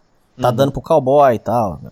Uhum. Mas a questão, ela, por exemplo, assim, ela sabe que na família, o cara lá é borracha fraca. Infelizmente, o marido dela é, é todo, sabe, é, cara, hum, sabe, bundão e tal. E com uhum. o cowboy, por exemplo, ela sabe que o cowboy, ela, ela, não precisa mais ser feminista, porque o cowboy, é, vamos supor assim, ele, ele é ponta firme, ela, ela, ela, ela, enxerga nele um porto seguro, aonde ela consegue, com ela, com ele, ela pode chorar, ela pode ser mulher, ela não precisa ficar o tempo todo se blindando, sendo feminista, durona, fortona, não, com, ele, com o cowboy, com o cowboy ela volta a ser menininha, você entendeu? Ela é o ah. capeta o filme inteiro, com o cowboy ela volta a ser menina, ela volta a ser, sabe, moleca, de brincar, de andar de cavalo, voltar a ser mulher, se encontrar como mulher, entendeu? Uhum. E, e, ela fica entre essa dualidade de ser a feminista durona ou ela vai voltar a ser mulher de verdade. Aí é um mistério, né? O Sim. ouvinte vai ter que descobrir. Exatamente. Matheus, é, faz suas últimas considerações do filme rapidinho aí pra nós. Bom, é, eu, assim, como eu disse, foi um filme que me emocionou, né? Eu até brinquei dizendo que quase chorei, mas é verdade, eu quase chorei. Ah, com No- certeza. Não, não consigo ver bicho machucado. Uhum. E assim, você tem que ter o coração forte, né? O, o final também é, dá um, um vazio no, no coração. Uhum. E, assim, é um filme que é, você tem que estar com tempo, porque ele tem quase 3 horas de duração. Acho que 2 horas e 50. Ah, mas vale cada minuto, hein, Matheus? Vale cada minuto. Eu, eu queria mais 3 horas. É, mas é mesmo. E, assim, é um, é um filme que vale muito a pena ver. Vale a pena, é, tanto assim, pela, pela questão visual, artística que eu tinha falado, o, o desenvolvimento dos personagens, o, o enredo.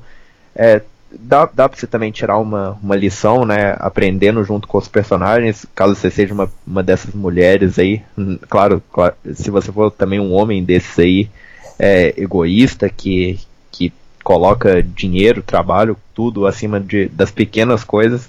Enfim, é, é um filme que vai te acrescentar bastante e também vai, vai te emocionar um pouquinho. Com certeza. Bom, Matheus, muito obrigado aí. Quero agradecer você, quero agradecer os ouvintes. E falou! Falou!